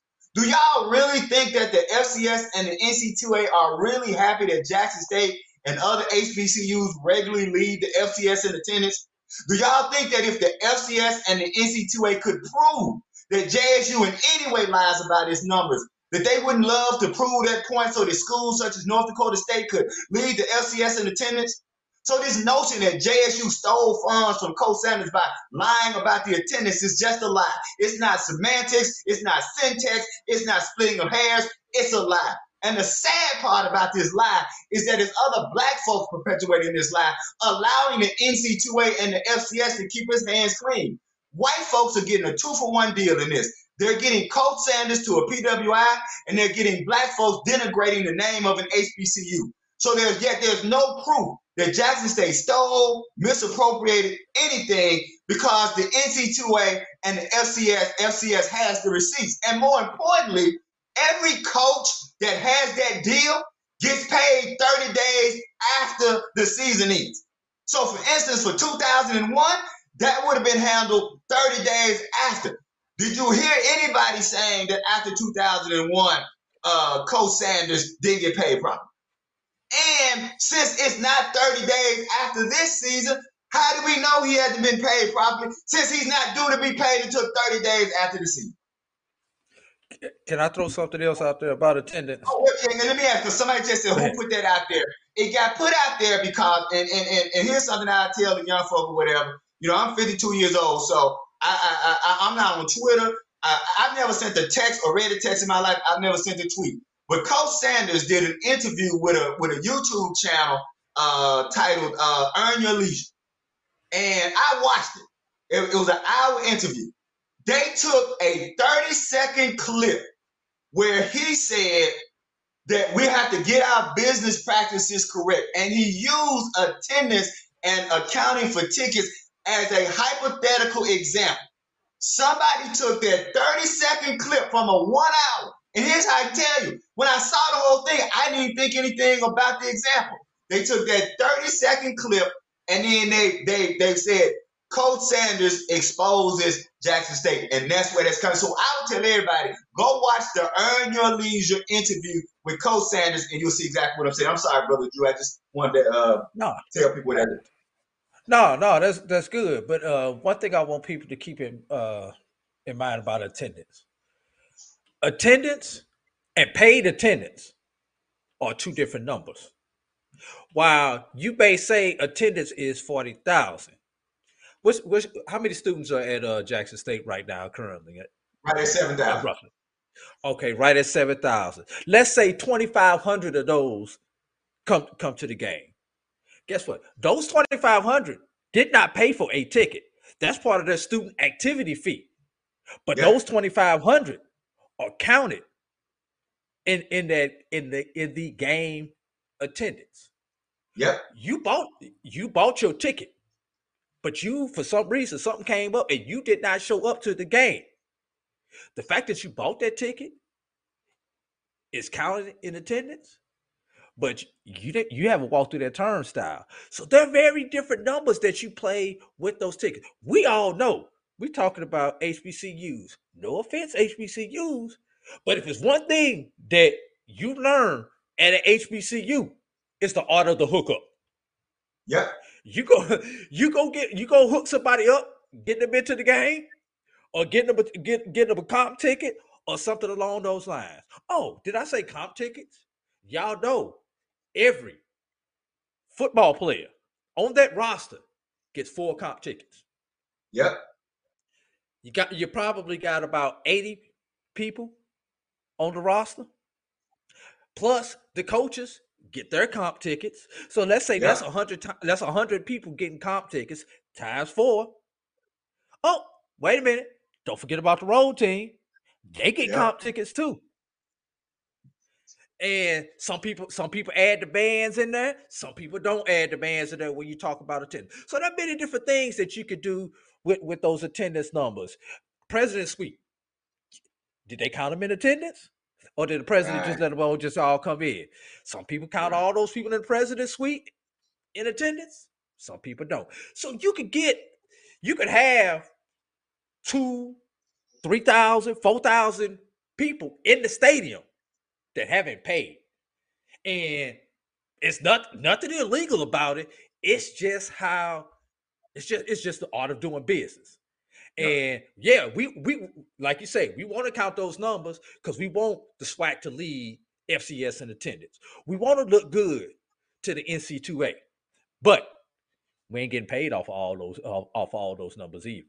So right. everybody got to keep that in mind when you talk about when you talk about attendance and then there's paid attendance. Right. So just want to throw that out there. I'm sorry. No, I think that, I think that's that's that's important because that, that gets into those other kind of ancillary or miscellaneous uh, aspects. Uh, I said my father always sat on the visitor side, and there's two reasons. It's funny when people talk about the heat. There's two reasons why my father always sat on the visitor side in the vet. One because the way the sun sets, you have more sun in December. So we tell people in August, you hate that sun now, but come December, you're gonna love that sun. And secondly, it was always easy to get 50 yard line seats on the visitor side. So I can tell you for the last two Southern games, right? I sit on the visitor side, and it would be like I was using more people being there. And on both times, either because of the rain or just because this time a lot of people with Southern were upset who the starting quarterback was going to be, people were telling me, well, Folks just didn't come once they heard about who the starting quarterback was going to be. Those tickets were still sold. They just didn't come. So th- there are a lot of ancillary things that people say, well, how did they sell X amount of tickets, but they're empty seats? There are a lot of reasons why you may have empty seats. Hmm. Um, so as we as we look to the future, well, let let's start with this celebration bowl, C. Liegh. Uh, I'm one of those people that think the distractions will be a problem. I don't believe teams, and, and I and I was telling somebody else that although Jackson State looked great in that first quarter against Southern, I'm giving Southern a lot of credit for that, for turning the ball over three times and and helping Jackson State punch 21 points up in a quarter, right? But I think three weeks of noise. Let's not. I'm, maybe maybe I'm overstating by calling, but let's just call it noise. Noise that takes away from focus. I think that'll be interesting to see how the Jackson State players and coaches who are all juggling. Look, Dion, Coach Prime may be able to juggle two jobs because he played two sports. Uh, I I can't say that all his coaches are as good at juggling things as he is. Uh, what is your thoughts on the Celebration Bowl? Uh, how how do you see this game out for Jackson State? So, a couple of things. One of the big changes over the past two years is how early signing day has increased for HBCUs. And I think we have to understand that three years ago, early signing day was never a big deal. Well, I'm not gonna say it wasn't a big deal, but it wasn't as exciting for HBCUs.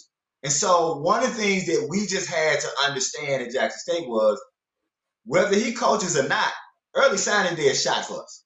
So it's no easy. So so having him not coach is not gonna make up for early signing day. So okay, so you so that you check that off. That's not a reason not to have it.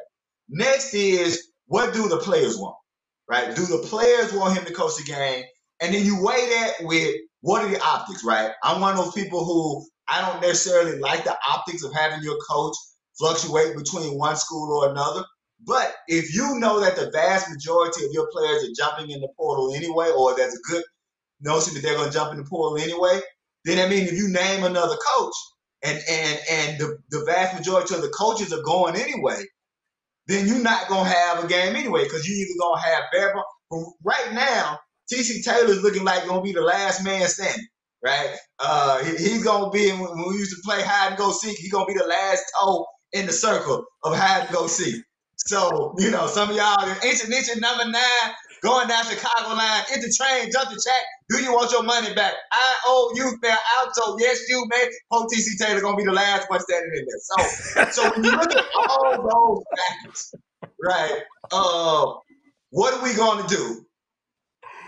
You really are kind of left with let the coach, let them coach, grin and bear it. Uh, it's almost kind of like you you got a relationship you got this last thing. You you you you you, think about this. You in the Temptations. Y'all got this last big award show or whatever y'all got to do, and then the band gonna break up. Well, for contractual obligations, we gonna do this last concert. And then after this last concert, we gonna all go our separate ways. Cause, cause again, if he doesn't coach the game, all at least half the players jumping in the portal, all the coaches gone. Only somebody gonna show up is TC about three, four dudes, and don't nobody want to see that. So you you you're left in a. And again, when I tell people, and this is what I want people know, we okay with that at Jackson State. We you signed that deal. Remember what I said in the article? I said you can call it uh, swinging for the fences. You can call it making a deal with the devil, but whatever it is, you can pay me now. You can pay me later. This is the later payment. We're cool with it. And then after the celebration go, well, if things go like we think, it'll be a 13 and 0 season, or it'll be a 12 and 1 season. So it'll be a season about which we can all be proud, and then we can turn the page. So there is for people who say he shouldn't coach, unless you just don't want a game to happen, unless you don't want President Hudson and TC to walk out there and say, hey man, we ain't got it. Unless you don't want that to happen on national TV, it is what it is. And I was let go, go ahead, brother Drew. I want to say one. Go ahead, brother Drew. I was gonna say if Jackson State wins and they get up there on the on the on the stage and everything, and you know how the presidents uh, uh, of whatever university always want to be in the picture. Would that be hashtag awkward at that point in time? I'm just I'm just curious if if we if we'll Hey, be at that point in time. it's, it's been hashtag awkward since the announcement. It's too late to be hashtag awkward now. I mean, it's- hashtag awkward then. It's, it's you know, it, it's been hashtag awkward since, it- since so, and, and again, once you understand it, once you understand this what it is, like, I, and for years I've been one of those people. Like I, I never understood the two week notice. I remember I was gonna leave a job. They said you need to give us two week notice. I said, well, for the next two weeks, notice ain't here. How about that? And so, you know, like I don't, you know, but this is what you you know what the old saying when somebody thinking like I, I I retired from Jackson State two years ago. I taught at Jackson State for 25 years. I retired. Uh, and, and someone when someone said, Why did you retire so early? Why did you retire so young? I said, Because I was always told once you start thinking about retirement, you've already retired. So therefore, it's awkward, it's messy for a lot of folk. But for the Jackson State people, this is what it is. And I will say this, I will say this one thing. Uh, I actually had the privilege of writing an article about TC Taylor when he was a Jackson State ball player. I wrote the article praising him because a lot of people don't know that TC Taylor came to Jackson State as a heavily touted quarterback. And he came in as a freshman as a heavily touted quarterback. And unfortunately for him, right after that next year, we signed Superman. We signed Robert Superman Kent. And the writing was on the wall that TC Taylor was going to have to move to receiver. And I wrote an article praising him that this man who came in as a quarterback could have sulked, could have been all about me, me, me. What did TC Taylor do after being switched to receiver? He broke half the receiving records at Jackson State. And so I'm saying that because a lot of people also don't understand that TC Taylor was the offensive coordinator the last time North Carolina Central was in the Celebration Bowl. So he has a resume.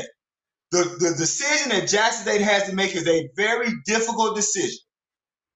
Do we choose TC Taylor, who, if chosen, and I may be biased, if chosen, to me would already be the, one of the top three coaches in the SWAC?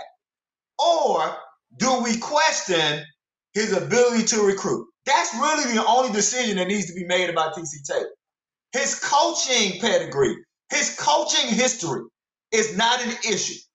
But the problem for State and the question we're going to have to ask ourselves is can he recruit enough to steady the ship? And that's all I say about who the next coach will be. But that's primarily the, the question we're going to have to answer about TC Taylor. I won't be upset if he is named the coach because that means that that and, and, and as someone else said, the biggest diamond that we got is Ashley Robinson. A.D. Robinson has proved himself to be one of the best ADs in the HBCU space. As such, I have faith that Ashley Robinson will make the best choice to keep us moving. I'm sorry for being so long-winded on that. TC Taylor will be coaching somewhere next year as a head coach, be it Jackson State or be it another program. I, I have no doubt about that. No doubt. No, No, doubt. I'm I'm I'm glad you I'm glad you you you said that because the the one thing I, I will say I admire this about Jackson State is sometimes a little frustrating with our own university is that you people in place and coaches, whether it be your women's head coach, your men's basketball coach, uh, you know, TC Taylor, you have uh you have people who they are from they are from they are from that space they are from that school they love that school they will die they bleed jackson state. I i wish we had more of that in tallahassee. Almost but that's that's the one thing i'm a little envious uh, about jack jackson state. Even though I, I may take shots at jackson state uh y'all you know you guys are all that in that respect and that part is uh what I praise you guys about, and, and maybe as a, as the new dawn comes into uh, Tallahassee, uh, you know, a new day happens, we, we will start to get that as well. Uh, I give you the final word, C. Liegh, uh, as we get ready to close this and let people know where they can find your works, where and uh, so on and so forth. So all of my books, all of my books, you can go to Amazon.com, you go to Barnes and Noble, anywhere online. I've written eight books, and I've written four collections of poetry, one collection of short, one short story. There you go. You go to my website, You go to my website, you can find all my books. Also, if you go to my you go to my uh, YouTube channel. Uh, I don't like reading my poetry a lot, but you go to my YouTube channel and see where I've read read my poetry. I've discussed my writing. Uh, a lot of times I lecture around the country on creative writing, and again, my uh, my my Prince book. And I, just to add that point, uh, I, I appreciate both you guys. Uh, and, and I put this in the chat. More than I come here for sports, I come here to see intellectual black folks refute the lie of white supremacy. And you guys never disappoint me that I know that when I come to see you guys, I only go, I go to mostly Jackson State platforms, but I also go to three neutral platforms. I come to BCSN, Sports Wrap, I do Dr. Cavil, and I do uh, HBCU Game Day. Because I go to those three platforms because I know I'm gonna get objective, I know I'm gonna get well researched, and so I just want to thank both of y'all for always just you guys. Every time you come on, you are refuting the lie of white supremacy, and and, and I know it's a sports show, but as as the great uh, literary scholar Henry Louis Gates said, when black people started writing, it was never just about entertainment, because writing is one of the most salient examples of intellect. So black people write not only for entertainment, White people, white black people write because writing has been a tool in our liberation struggle. And I appreciate you guys using both your journalism and your voice as a tool in our liberation struggle. And I shut up and let you guys close out. Wow. Appreciate the we appreciate once again we appreciate the flowers. That's two that's two guests of the row, Brian. Uh, giving us some flowers, man. I, am scared to do the last segment, Drew. I think we ought to just shut it down and go. We don't even need to tell people about drop all the lines and stuff from the game, man. We might mess it up. Uh, we can't drop the mic, but I can show shut them off. hey, hey, Liegh, again, thank you. Uh, much appreciated, and uh, appreciate uh, you just taking time to to one since uh, your your essays as you've been doing uh, to, to me via email. A lot. Um, hey, oh, ha- happy holidays. Can I, can say one last thing? Sure thing, definitely, definitely, uh, please. If if there's a black newspaper in your community for a Christmas present, buy a black child a subscription to a black newspaper or a black uh, magazine. We have to make sure that black journals stay alive.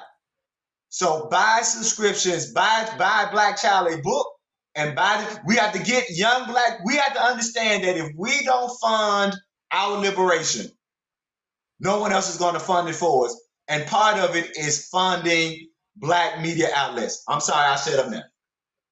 I bet it's my Jet magazine. No. Special page 43. Oh man, do I? Oh man! Oh, you you remember the page number too? Look at you! hey, hey, hey, hey, don't get in trouble. My wife watching. Don't do that. I said me, not you. Right, right. All right, hey, right. Hey, uh, thank you again, C. Liegh, uh, for joining us. Uh, let's take a short break. We're gonna wrap it up. Give you guys some uh, some some final thoughts on the Celebration Bowl uh, you know, how we see this going, bets, all that good stuff coming up on the other side. You're watching the BCSN Sports Wrap. We'll be back in just a moment.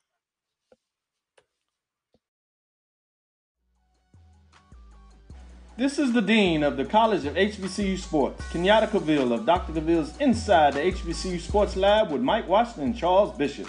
Come mix it up in the lab where the course lecture is in session every Tuesday from 6 o'clock p.m. Central Standard Time on Facebook Live, YouTube Spreaker, or the BCSN app as we discuss all things about the HBCU sports culture, including exploring the week that was in the sporting HBCU diaspora, as well as the upcoming week of HBCU sports.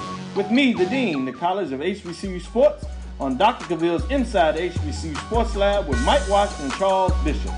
Course lecture dismissed.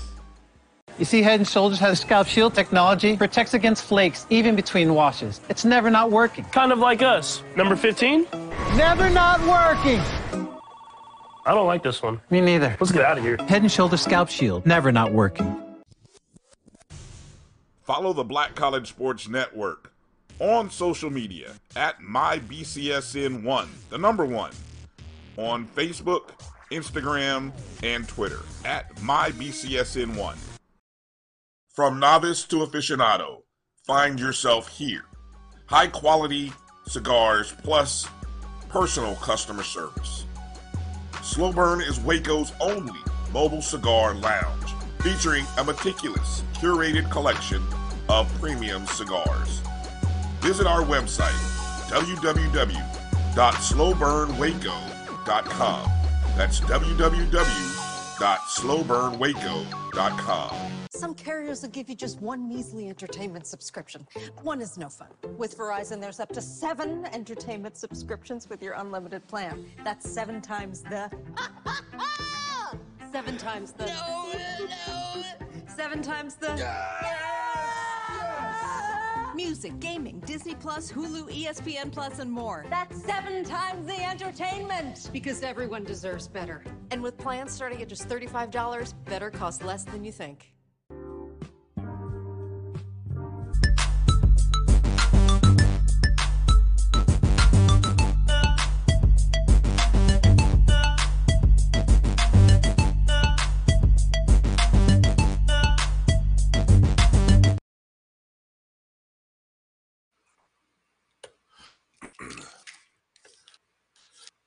Welcome back to the BCSN Sports Wrap. Brian and AD here as we try to put a bow on our celebration celebration bowl preview show.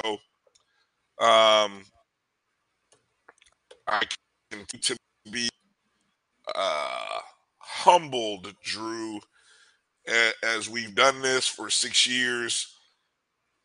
At how sometimes this show can be, you know, therapeutic in different ways, not only for us but for others. Uh, how it can be uh, doing things in the background that I know me, I don't even process. I, I'm just a, I'm just a kid. I'm, I'm just, you know, I'm just a guy who loves sports. Uh, I love talking about sports. You know, just like there are people who love talking politics, love talking about stocks, uh, you know, love talking about social issues. I'm just a guy who just loves talking about sports. And then you find out about so many other things about life through sports.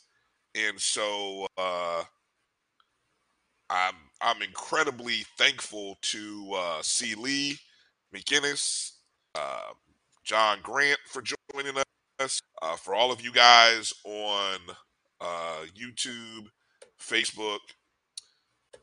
And, and let's let's not forget, I, I think perspective makes a difference. We all we all have opportunities to grow in our thoughts and opinions, and and never never judge somebody by their first opinion, because I think a lot of us, some people, had very strong takes and strong thoughts about Coach Prime, uh, and then sometimes we lose sight of the bigger picture, and, and so you know, and, and the bigger picture is sometimes those uh, on that team, the Jacks, the Jackson, the Jackson State community, um, and you know things like that. Drew kind of uh, just remind you, remind me that hey, we we're entitled to change our thoughts and opinions. You are entitled to change your thoughts and opinions. You know, so don't let anybody paint you into a corner with the thought and about how you. Um, you know, I'm still for the petty, Drew. I, I love petty. I'm not gonna lie to you. I, I Well, you know I love petty. controversy, so Yes, you. I love petty. You love controversy. So I, I, you know, but at the end of the day, we are allowed to have different thoughts. So the one thing we love, do love taking a look at this game from a betting perspective, uh, because I know that's something that happens during bowl season. There are a lot of people uh, who will be taking a look at this game through different lenses. Um, so let's let's break. Let's kind of go through some of the things that are out there uh, as it relates to this game. This game is fascinating, a fascinating kind of handicap because it does play the sense of you know you got the number one and number two ranked team Um, but the number one team comes in with a lot of stuff that Louis luggage, that Louis Vuitton luggage that you heard Coach Prime talking about. Well, it's you know it, it's on everybody's back. Um, and so Jackson State comes into this ball game as a 16 and a half point favorite in faraway places. Now, what that means for those of you who don't understand spreads and things, that means Vegas or people who set lines think that Jackson State will beat North Carolina Central by 17 points or more. Do you agree or disagree with that? Me? Yeah. Oh, You. i- if if I if I'm doing this right now, I I am taking Central plus the 16 and a half, and I'm taking the over. And for those who don't understand what the over is, that is that the combined score of these two teams will be 56 points or more. 55 points, if I take the over, I lose. 57 points, if I take the over, I win. 56 points, I push. I get exactly back what I put in. Right, right. So that's the difference between spread and money line. Uh, uh, Go ahead, explain explain the money explain the money line to everybody, Brian. Yeah, I was going to put that back up there. I was going to explain again the the number underneath where you see spread 16 and a half or plus 16. So if you're a North Carolina Central backer, you're going to bet on North Carolina Central plus the 16 and a half. Now, the minus 110 essentially means if you were to bet $110, you would win $100. Essentially, that's what that means. So if you bet $110 to win 100 that's what you get. If you bet $100, you'd win $90. Um, that, that's what that means for the total. Now, the money line means basically straight up, who do you think wins? Jackson State or North Carolina Central? If you think, now I will tell you minus 800 essentially means you are putting down $800 to win 100. That means oh, Jackson oh. State is that much of a favorite. Again, uh, are for putting down let's, eight, let's make it let's make it simple. Hold on, you hold put on, down a hold on, hundred dollars, hold on, you get hold on. twenty. No, no, no, no, no, no, no, no, no. That's not that's not how you should. I don't think that's how you should break that down. I don't.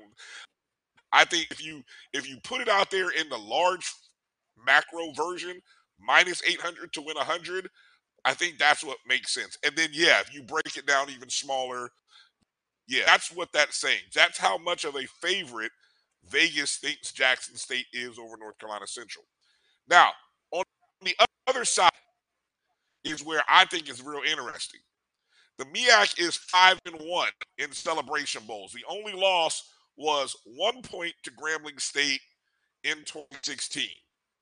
It just so happened to be North Central, right? But all other games have been won by the MEAC. So if you are a MEACer and you think that the MEAC just controls this series, the the the the two week layoff, the distractions are going to be a problem. North Carolina Central has the best dual threat quarterback in this game. Uh, then plus five ten means if you put a hundred dollars down, you're winning five hundred and ten dollars. That's basically a five to one numbers there with North Carolina Central. Uh, so Drew, spread, money line, and total. What what do you look at? You look at those three. What's a if you were advising a best bet? What would you tell people, or would you like for me to give you some stats first before I give you that best bet? Before you give me that best bet? Uh, If if this is me going into this, uh, obviously I, I'm going to do my research. This is for entertainment purposes only. Uh, just want to throw that out there. This is this is just my opinion. Uh, and there are a couple other sites that I like to use when determining where I should lay hard earned money at if I am betting. One thing people have to keep in mind is this spread that you see, this over under that you see, is controlled by how much money is bet on one side. We there are many times you see games open up at let's say 13 this game has moved to 16 and a half if this game would have opened up at 13. That means that more money is being bet on the team where the line is moving. So that's saying more money was bet on Jackson State. So in order for the book to make money, they have to move the line to increase their odds of winning. When you see the line moving in favor of one team or or against one team, obviously Jackson State giving up even more points. That's telling me as a betting person, I need to bet on the other side. Because the true line, and I believe the true line on this game, when I mean true line, that's what it opened up at. And those those betting sites or those analytical sites that are not influenced by money, I believe was e- is either 10 and a half or 11 if I if I've got my numbers right. Somewhere somewhere between 10 and a half and 11 and a half. The fact that Jackson Yes, State correct. is now at 16 and a half and the true line is 10 and a half, that tells me to put my money on Central. I'm not quite sure how much the over under has moved on on this game. I, I don't remember looking that I don't remember that number off the top of my head. So I've taken North Carolina Central. I've just got, and this is just my gut feeling that this game is going to be more about these two offenses and these defenses than the, than these defenses. I believe both offenses are going to put up some points because both these teams like to score in explosions. We know Jackson State scores early, then they hit the second quarter or third quarter lull, and then they come back in the fourth quarter and score big again. C- Central, same thing. Central comes comes out early. They hit a they hit a lull in the middle. Then they then they close strong. That's why I'm really looking for the over. I mean, let's look at that. 56. Do the math. Mm. That's that's a 28-28 ball game at 56. Mm. Do you think Jackson State will score over 28 points? Yes, I do. Do you do I think Central will score over 28 points? Yes, I do. So that's right there. That's just telling me to take the over. Now, the last number, the money line. No matter how bad I would think Jackson State would win this game, as a betting man, you cannot put money on Jackson State on the money line. It makes absolutely no sense, using your analogy, to put 800 to get 100 out of it. So, Central wins, you hit on that. Hell, you can miss the other two. You just need Central to win the doggone game. But if Central win the doggone game, you've already hit the spread. Because Central win, Central has to, by rule, Central has to win this game by one point. they got another 15 and a half on the spread. So just for some of those who who like like to look at it, now do your own research. Make sure you make sure you study this. I'm not telling you, don't- please don't put your rent money or your car note on this. But eh, the, the safest bet Yeah. right now, looking at these numbers, is to bet North Carolina Central on the money line, definitely on the spread. You can play with the over under, go with your gut feeling on that one, but the, the safest bet is Central in the spread. And Uh, remember, I- I Jackson will State. say these- Hold on, uh, let me say. Let's say. Remember, Jackson State did not cover in the SWAC championship game. SWAC championship. game. Correct. Did not. Did not. And, and you got with that again, that was a 20 and a half point line with a quarterback that, as you heard C. Liegh say, I mean, Southern folks didn't even want to go to the game because they knew who was starting and, and were proved right. And so after spotting, I- said it, spotting Jackson State 21 points on turnovers in the first quarter, uh, they ended up coming back to cover that game with Dow. Um, I would say the best bet is North Carolina Central plus the 16 and a half.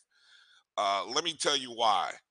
Uh, in the previous six Celebration Bowls, four of those games have been decided by seven points or less.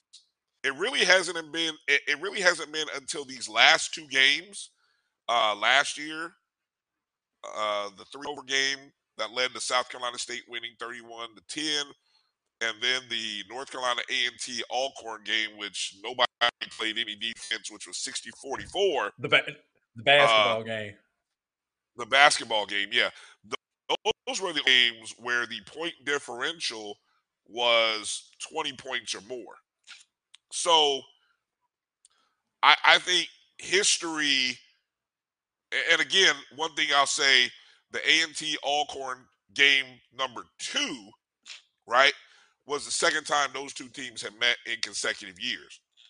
So I, I think that uh, there is something to be said to playing for a close ball game. You know, maybe Jackson State wins by a touchdown. Maybe they win by 10 points. But 16 and a half, wow. I mean, that that is a that's a whole lot.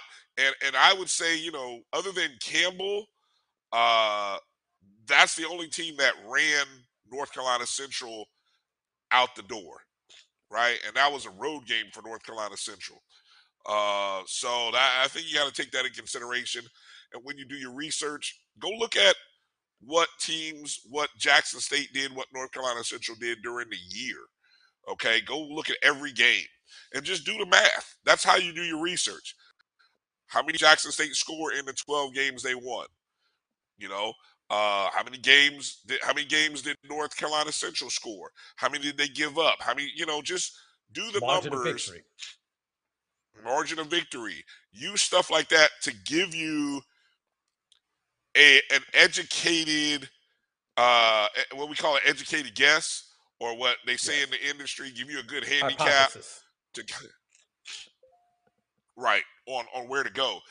Uh, I'll also say, as relates to your total, Drew, four of the six games have gone 46 total points or less. Hmm. Uh, the only two that was the first one where Tarik Cohen went nuts. That was 41 to 31. That was 75 total points. And then, of course, the 108 total points between in Alcorn. But historically, 56 feels high to me. So I would actually be playing the under if I were going to play this total. Uh, so yeah, I'm with you. Best bet North Carolina Central plus 16 and a half. And I would definitely sprinkle what we like to say some pizza money. What uh, you know, take whatever money you might spend on a pizza, put the money line North Carolina Central because if you spend what fifteen dollars on a good pie, I mean fifteen times five, do the math, okay? And you never know if if it turns out that the MEAC ends up winning the number six, their sixth uh, celebration bowl. There you go. Now you're eating pizza and steak, maybe. I don't know. Uh, let's go to some of the other game props, some interesting game props that are out there. And we'll just kind of go through these quickly. You know, you guys in the commentary in the in the chats, uh, feel free to uh, chime in on that. You guys let us know what you think we have covered. All right. Football game. Drew, uh, uh, hold on. See, let me make sure I, I don't have anything else in my screen. Um, all right. So first to score. Who scores first, Drew? Jackson State or North Central? Now, the, the the line tells you that the favorite is Jackson State to score first. I think a lot of that is predict. You know, you got to figure out who gets the coin toss first. A lot of teams defer. Uh, you can look that up and find out who defers most. But uh, first to score, you see Jackson State is favorite, 200 minus 200. First score of the game, touchdown, field goal, or defense, any other score, meaning it can be a kickoff return, uh, defensive score. Uh, those are pretty much your options where you say Safety. any other. Safety. Safety, yeah, defensive score, safety would qualify. Uh, any anything in there that, that catches your eye, Drew, that you would say, yeah, I like that. I think I would do that. Uh, no, I, I do think Jackson will be the first to score. Not quite sure if I would go with the minus 200 on it, but I do think uh, from a conceptual point, Jackson will be the first one to score.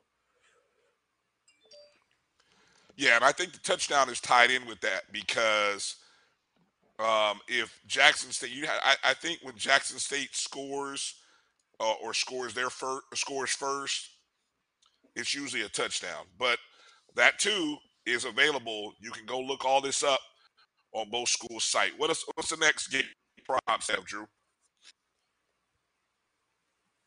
All right, the first scoring play of the game. Uh, uh do you be a Jackson State touchdown? And I, I, I didn't I didn't expand this, so that the uh, there's a whole other sheet that, that shows you know if you think Jackson State will score first.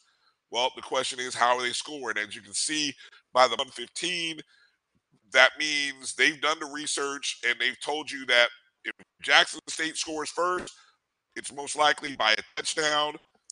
Uh, pretty interesting. Plus 525. I mean, that, you know, if I had something to sprinkle on, that would be kind of interesting to see what happened. Uh, I'll tell you the one that I'm looking at is team a team to score three unanswered times. Nobody scores three unanswered times. That's plus 220. That's what I would sprinkle something on. On the on the no side on that uh, you know what? The, the dangerous part about that, Drew, field goals would count on that. So somebody could go field goal, field goal, and then touchdown. a touchdown. Touchdown. And that's only that's only 13 points, right? So yes. I mean that's what happened in South Carolina State game. South Carolina State scored three unanswered um, in that contest. So I, I would have to go back and look at previous bowls. And the reason why you go back and look at the previous celebration bowls is because these are neutral site games. This isn't a home game for Jackson State or a home game for a true road game.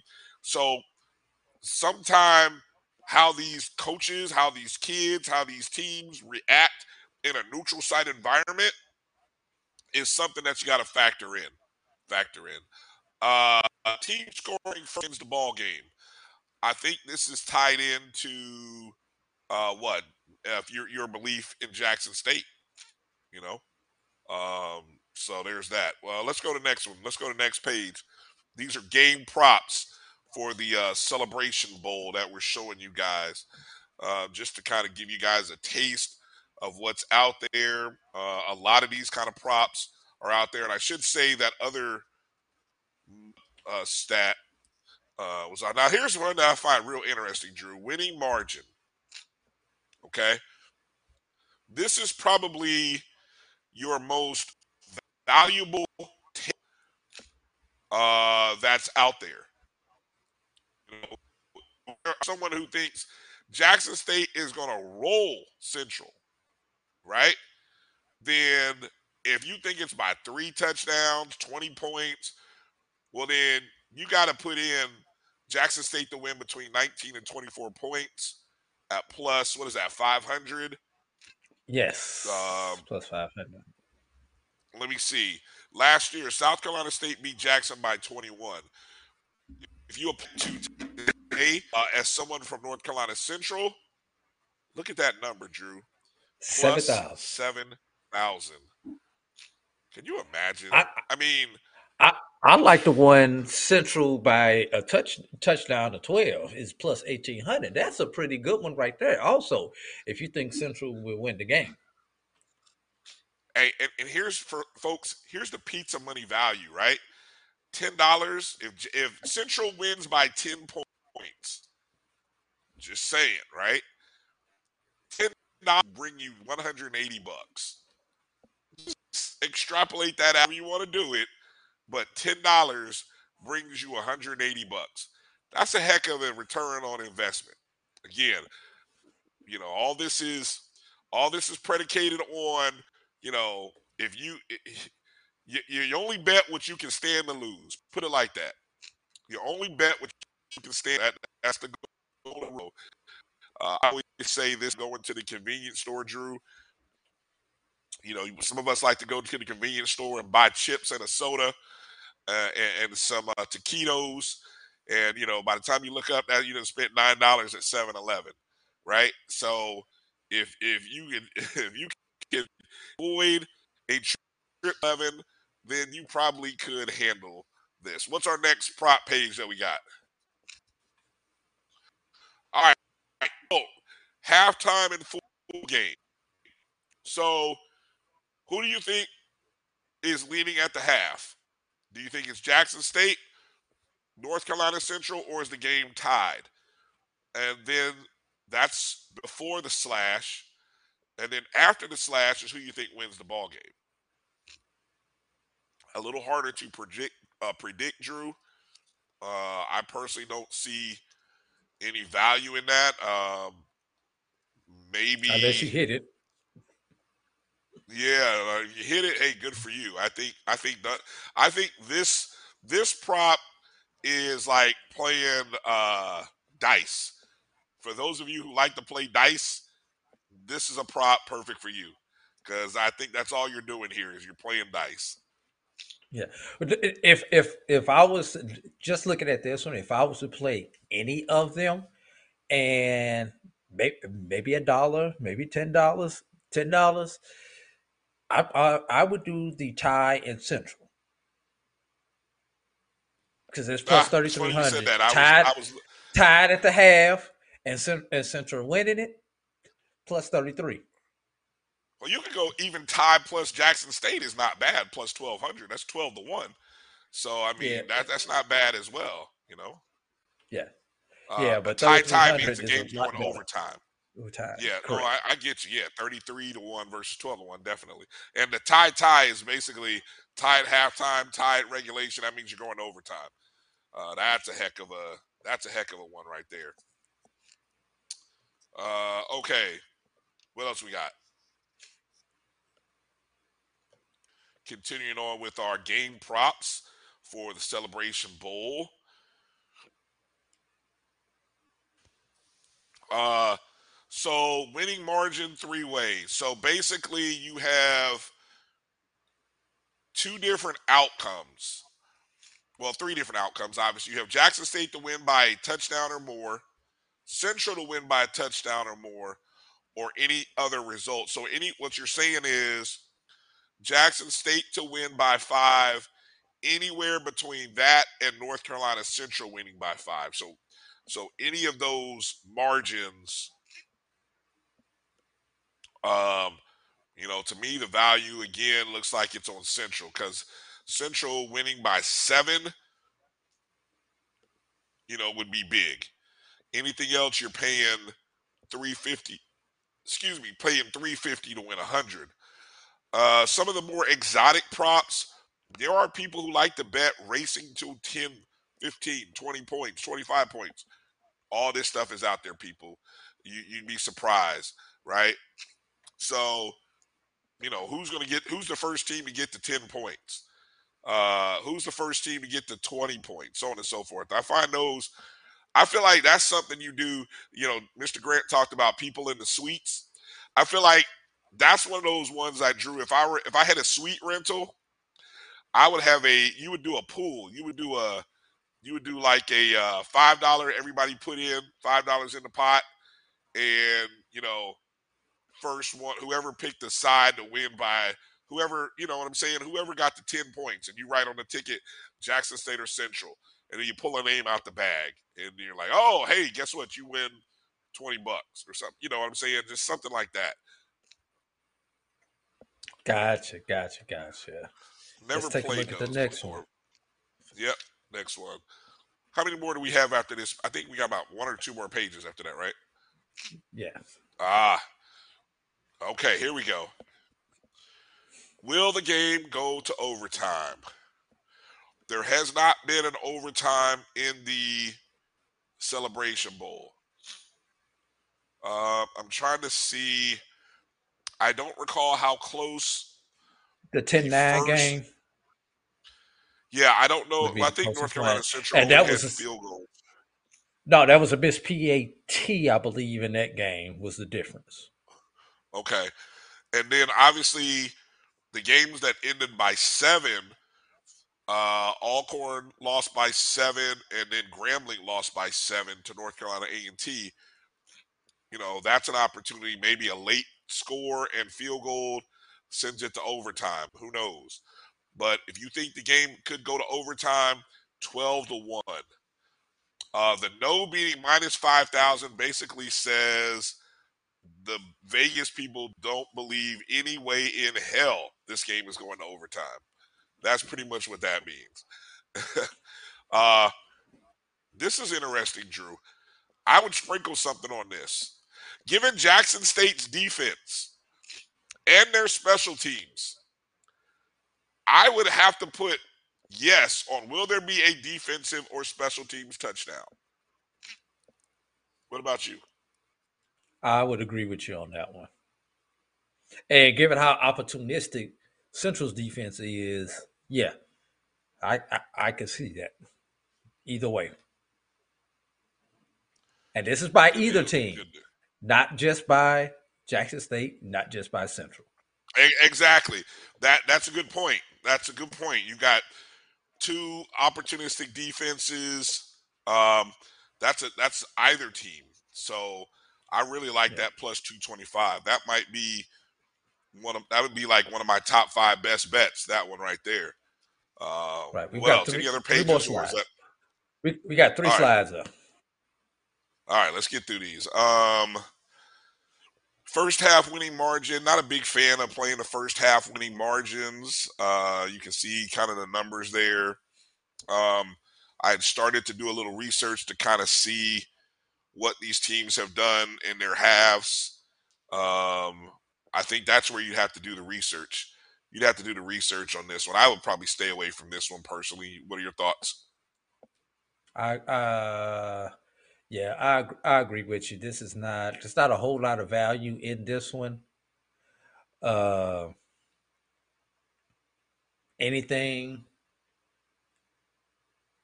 central central by big at the half, four to six points. That's your that's your value. That's funny. I was just looking at that. I was just looking at that. And and again, I think what we're telling you folks, and the reason why we're we're saying this is because the the value, there is so much value on North Carolina Central. I mean, do you really believe now if, if there were no distractions, nothing having happened in the past three weeks for Jackson State, no noise, just total focus and dominating this game, I can expect these margins. But I just, I don't know, Drew. In my gut, having watched years of football, I some just some just it it it I, it's just hard. It's just hard to believe that these numbers haven't changed, given everything going on in the Jackson State football locker room and offices. That's all. Just a, just an I opinion. Just an opinion. What else we got? Oh yeah, this is uh now here we get into some real degenerate S right here. Uh first quarter margin. Um hey look. Uh I, I think what what did we say about Jackson State? They like to start quick, what kind of kind of struggle a little bit in the middle, and then they pick it up in the late second half, right? Right. Yeah, Jackson State so- starting quick is only plus 105. Exactly to win by uh, to win the first quarter. That's the first 15 minutes of the game by seven or more points plus 105. That's what that is right there. Um, that's exactly what that line is is saying. Um, so yeah, again, that's first quarter. I don't really know if there's any kind of you'd have to the, the converse to that, Drew, is as, Oh. you, as you look at what Jack as you look at what Jackson State does in the first quarter, you have to go look at what Central does in the first quarter. Do they give up a lot of points or do they give up any points in the first quarter. I think that's worth looking at. Although Jackson State one to six in the in the first quarter is not a bad number either at plus five hundred if you're a Jackson State uh, fan. They they'll have the lead, but they won't be they won't hit that rhythm quite yet. That's what that number is saying. Right, right. Okay. Last uh, slide. Uh, one last page. Last page. Last prop page for tonight. Ah, total point range. Now, remember what I said. Uh, total point range. The total points. Let's see. I wrote this down, Drew. So here we go. The seven celebration bowls. 75 points in the first one, 19 in the second, 35 That's the that's plus forty five. 46 in four, 108 and five, and 41 and six. So to me, the 31 to 40 and 41 to 50 seem like the best plays. Again, the Based overall total is 56 based on historical numbers. Okay. 56 is the over under. So if you're like Drew, you see right around that 51 to 60, it's plus 210.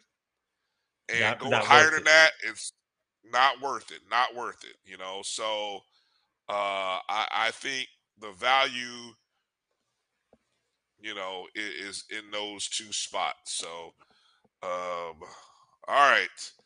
So final final score and prediction, Drew. Uh, I think we're both on the same side of taking Central plus 16 and a half. What's your final score and outcome? Can I say that for Friday night? Make people tune in Friday night to our to our BCSN game time special. Sure. I, I may not be there because I may be in the air, but sure. Uh, so That's I all right. will- You can you you can text me yours and I'll make sure I read it, on behalf of the Sports Wrap family. Okay.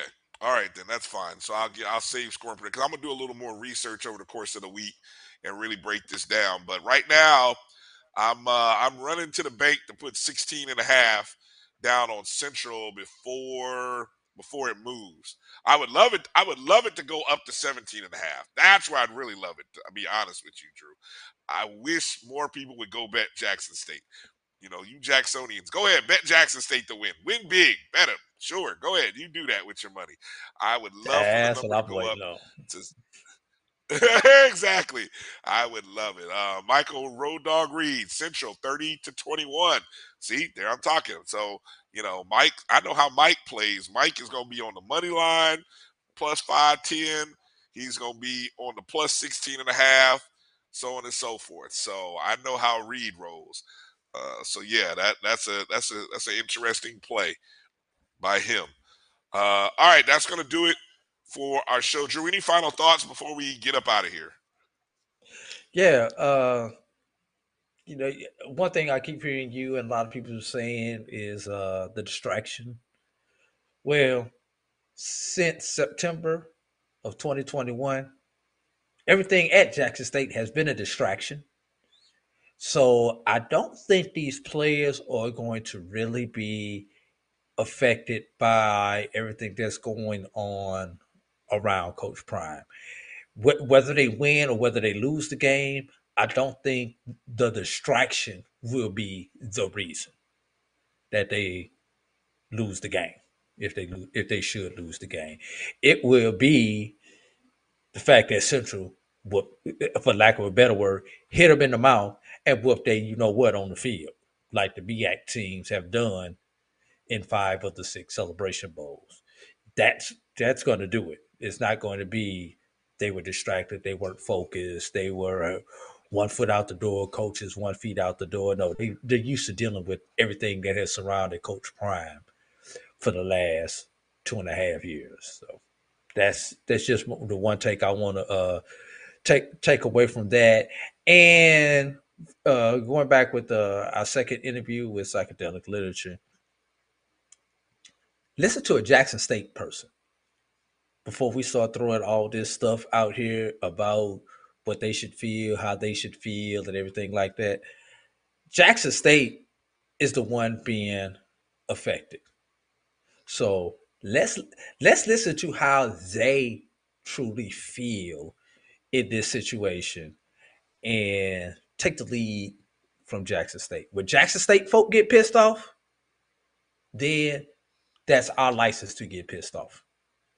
But until the people from Jackson State get pissed off, let them deal with the emotions surrounding Coach Prime leaving the way that the way that they want to. We, the rest of the HBCU community, need to be there to support them. To uh, yeah, we have we have our opinion, but ultimately, it's nobody but Jackson State, City of Jackson, and and their alumni who are affected. We what we, we we're just collateral, like we're collateral damage or anything else. That, you know, we we happen to get a little bit of a trickle down from Jackson State. We won't miss it. Florida A&M won't miss it. Southern won't be Southern won't miss it. Prairie View won't miss it, and so forth and so on. North Carolina Central won't miss it. They won't miss the prime effect. So, I'm done. All right. Um, enjoy all the talk and banter leading up to the Celebration Bowl. Uh, let's build it up. Let's keep the focus on these kids. Let's keep. Let's find the storylines involving, uh, as Mr. Grant said. I mean, here's a game featuring the offensive players of the year from the MEAC and SWAC, the defensive players of the year from MEAC and SWAC, uh, the coaches of the year. Uh, let's keep. Let's try to make the focus about the players uh, and the game, the strategy that goes into it, and uh, let's do less uh, about uh, about Coach uh, about Coach Prime, okay, and uh, whether he is or is not swat whether he is or is not sold in or sold out, however we however we're however we're phrasing it these days. My goodness, uh, I love it. I love it. Um, so hey, um, again, want to remind you follow us on Facebook, Twitter, and Instagram at mybcsn1, the number one uh, on the Google Play, Apple App Store. MyJBN, MyBCSN is Jericho Broadcast Network's app. Go download the BCSN Pod Zone. For those of you who like podcast and podcast formats, you can listen to the audio version of all of the shows on the BC on the Black College Sports Network. Just Apple, uh, Apple, what is it? Uh, Apple Podcast, Google Podcast, Spotify. You don't even know no more. iHeartRadio. I don't even know no more. Amazon Music. Hey, you know, I do know you can say, "Hi Alexa, play BCSN Pod Zone." and it will pull up the pod zone drew it's great it's great so Yeah. uh, all of those opportunities and venues are available for you of course you can always uh, rewatch the show on youtube or on facebook uh, wherever we wherever we are. So we appreciate uh, your support for the holidays. You can send uh, any kind of donations to our cash app. That's a dollar sign my jbn my bcsn uh, you can also do that as well if you you know so choose. Happy holidays right? Okay uh drew you want to Uh, you, you want to add in another final thought drew? So go ahead. Yeah, another final I- thought before I'm- about to put you got this the out mic there. you, you got control of the mic so you get a you you can Yeah. do this I- uh, just in case I, I know I can do it. drew i thought you said last thought yeah he did but he also has the he's producing so he gets the the ability to say something else even though after he said he was done go ahead Let's celebrate this Cricket Celebration Bowl for what it is. The tw- the the 21 combined wins by these two teams coming into this game on Saturday is the second most all-time wins in the Celebration Bowl coming into the Celebration Bowl. The only one that had more combined wins, which was 22, which was Celebration Bowl three. That was in 2017 when Grambling and A&T bet. That was the undefeated A&T team.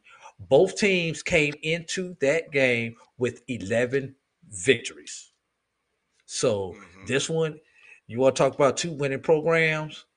This is the statistically speaking, the second most wins combined by the two teams coming into the Celebration Bowl. So this is a true one versus two matchup. isn't this also uh, Grambling in 2016? Didn't they finish that year un, unbeaten? I believe they Uh, did.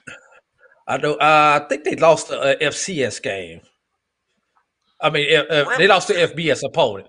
They they finished twelve and one. They lost the FBS opponent uh, that year. I can't remember who it was. They they were undefeated in the FCS. Yes. Okay, okay, and then of course, and, and if Jackson State wins, they will be the second uh in the second team in the Celebration Bowl era to go through Wire to a wire. season wire to wire undefeated. Uh, that A and T team in 17. That was CB three. I thought it was 18. 18 went undefeated. Uh, it was one of those two 17, they 18 was 12 and teams. 0. 17 was 12 and 0. Okay, okay, gotcha. And All right. 18, they were 10 and 2. A&T was 10 and 2 Okay. at 18. Uh, a lot of history, so I mean, just something to look forward to. Both of these schools, 0 and 1 going into this game. A lot to uh, uh, look forward to. So uh, yeah, yeah, a lot of exciting things. Again, keep the focus on the game. A lot of good storylines. So uh, yeah, appreciate Chuck Hunt for chiming in there and following up. 2016, yeah, they lost to Arizona, but went unbeaten in the FCS, and then of course the A and T, either 17 or 18 went unbeaten as well. Uh, Terrence Davis, hopefully you can find some uh, tickets on the secondary market. I know you're out there searching. I know they're out there. Um, so hopefully somebody help Terrence out. I know you guys probably already did in the chat room. So uh, Geek, appreciate somebody. yeah the Viv, uh, Vivid Seats. all Vivid yeah, just check. Ticketmaster. Well, Ticketmaster's probably gone by now. Well, they probably do have. But he did say- market knowing them. But he did say, Grant, Mr. Grant did say that he expects some more tickets to be open up this week when they reconfigure the band section. So make sure you stay on the Celebration Bowl website to see if those tickets do open up. Uh, he said you expect maybe about 1,500 seats, additional seats to open up Mm, wow. this week. So that that would that Yeah, would be good. All right, let's get out of here, Drew. It's been a good time. Uh, appreciate everyone for hanging in there with us. And uh, go check out the BCSN Pod Zone and go check out the audio version of the show. I'm going to start working on that so that way it's available for those of you who might have missed any parts of our show. Again, thank you to uh, Mr. Grant and uh, C. Liegh McInnis for coming in and joining us. Appreciate the conversation uh, you guys are having on the chats. And uh, as always, Drew and I, we always appreciate you. Uh, we will see you in Atlanta. Look for us. Look for more information uh, of what we've got planned and all of our shows and the shows that will be doing something from the Celebration Bowl in Atlanta. So for AD Drew, I'm Brian Fulford. You guys be safe, be well. Happy holidays to you, and uh, see you in Atlanta. Peace out. Well, holla. But earmuff, you stay on hard.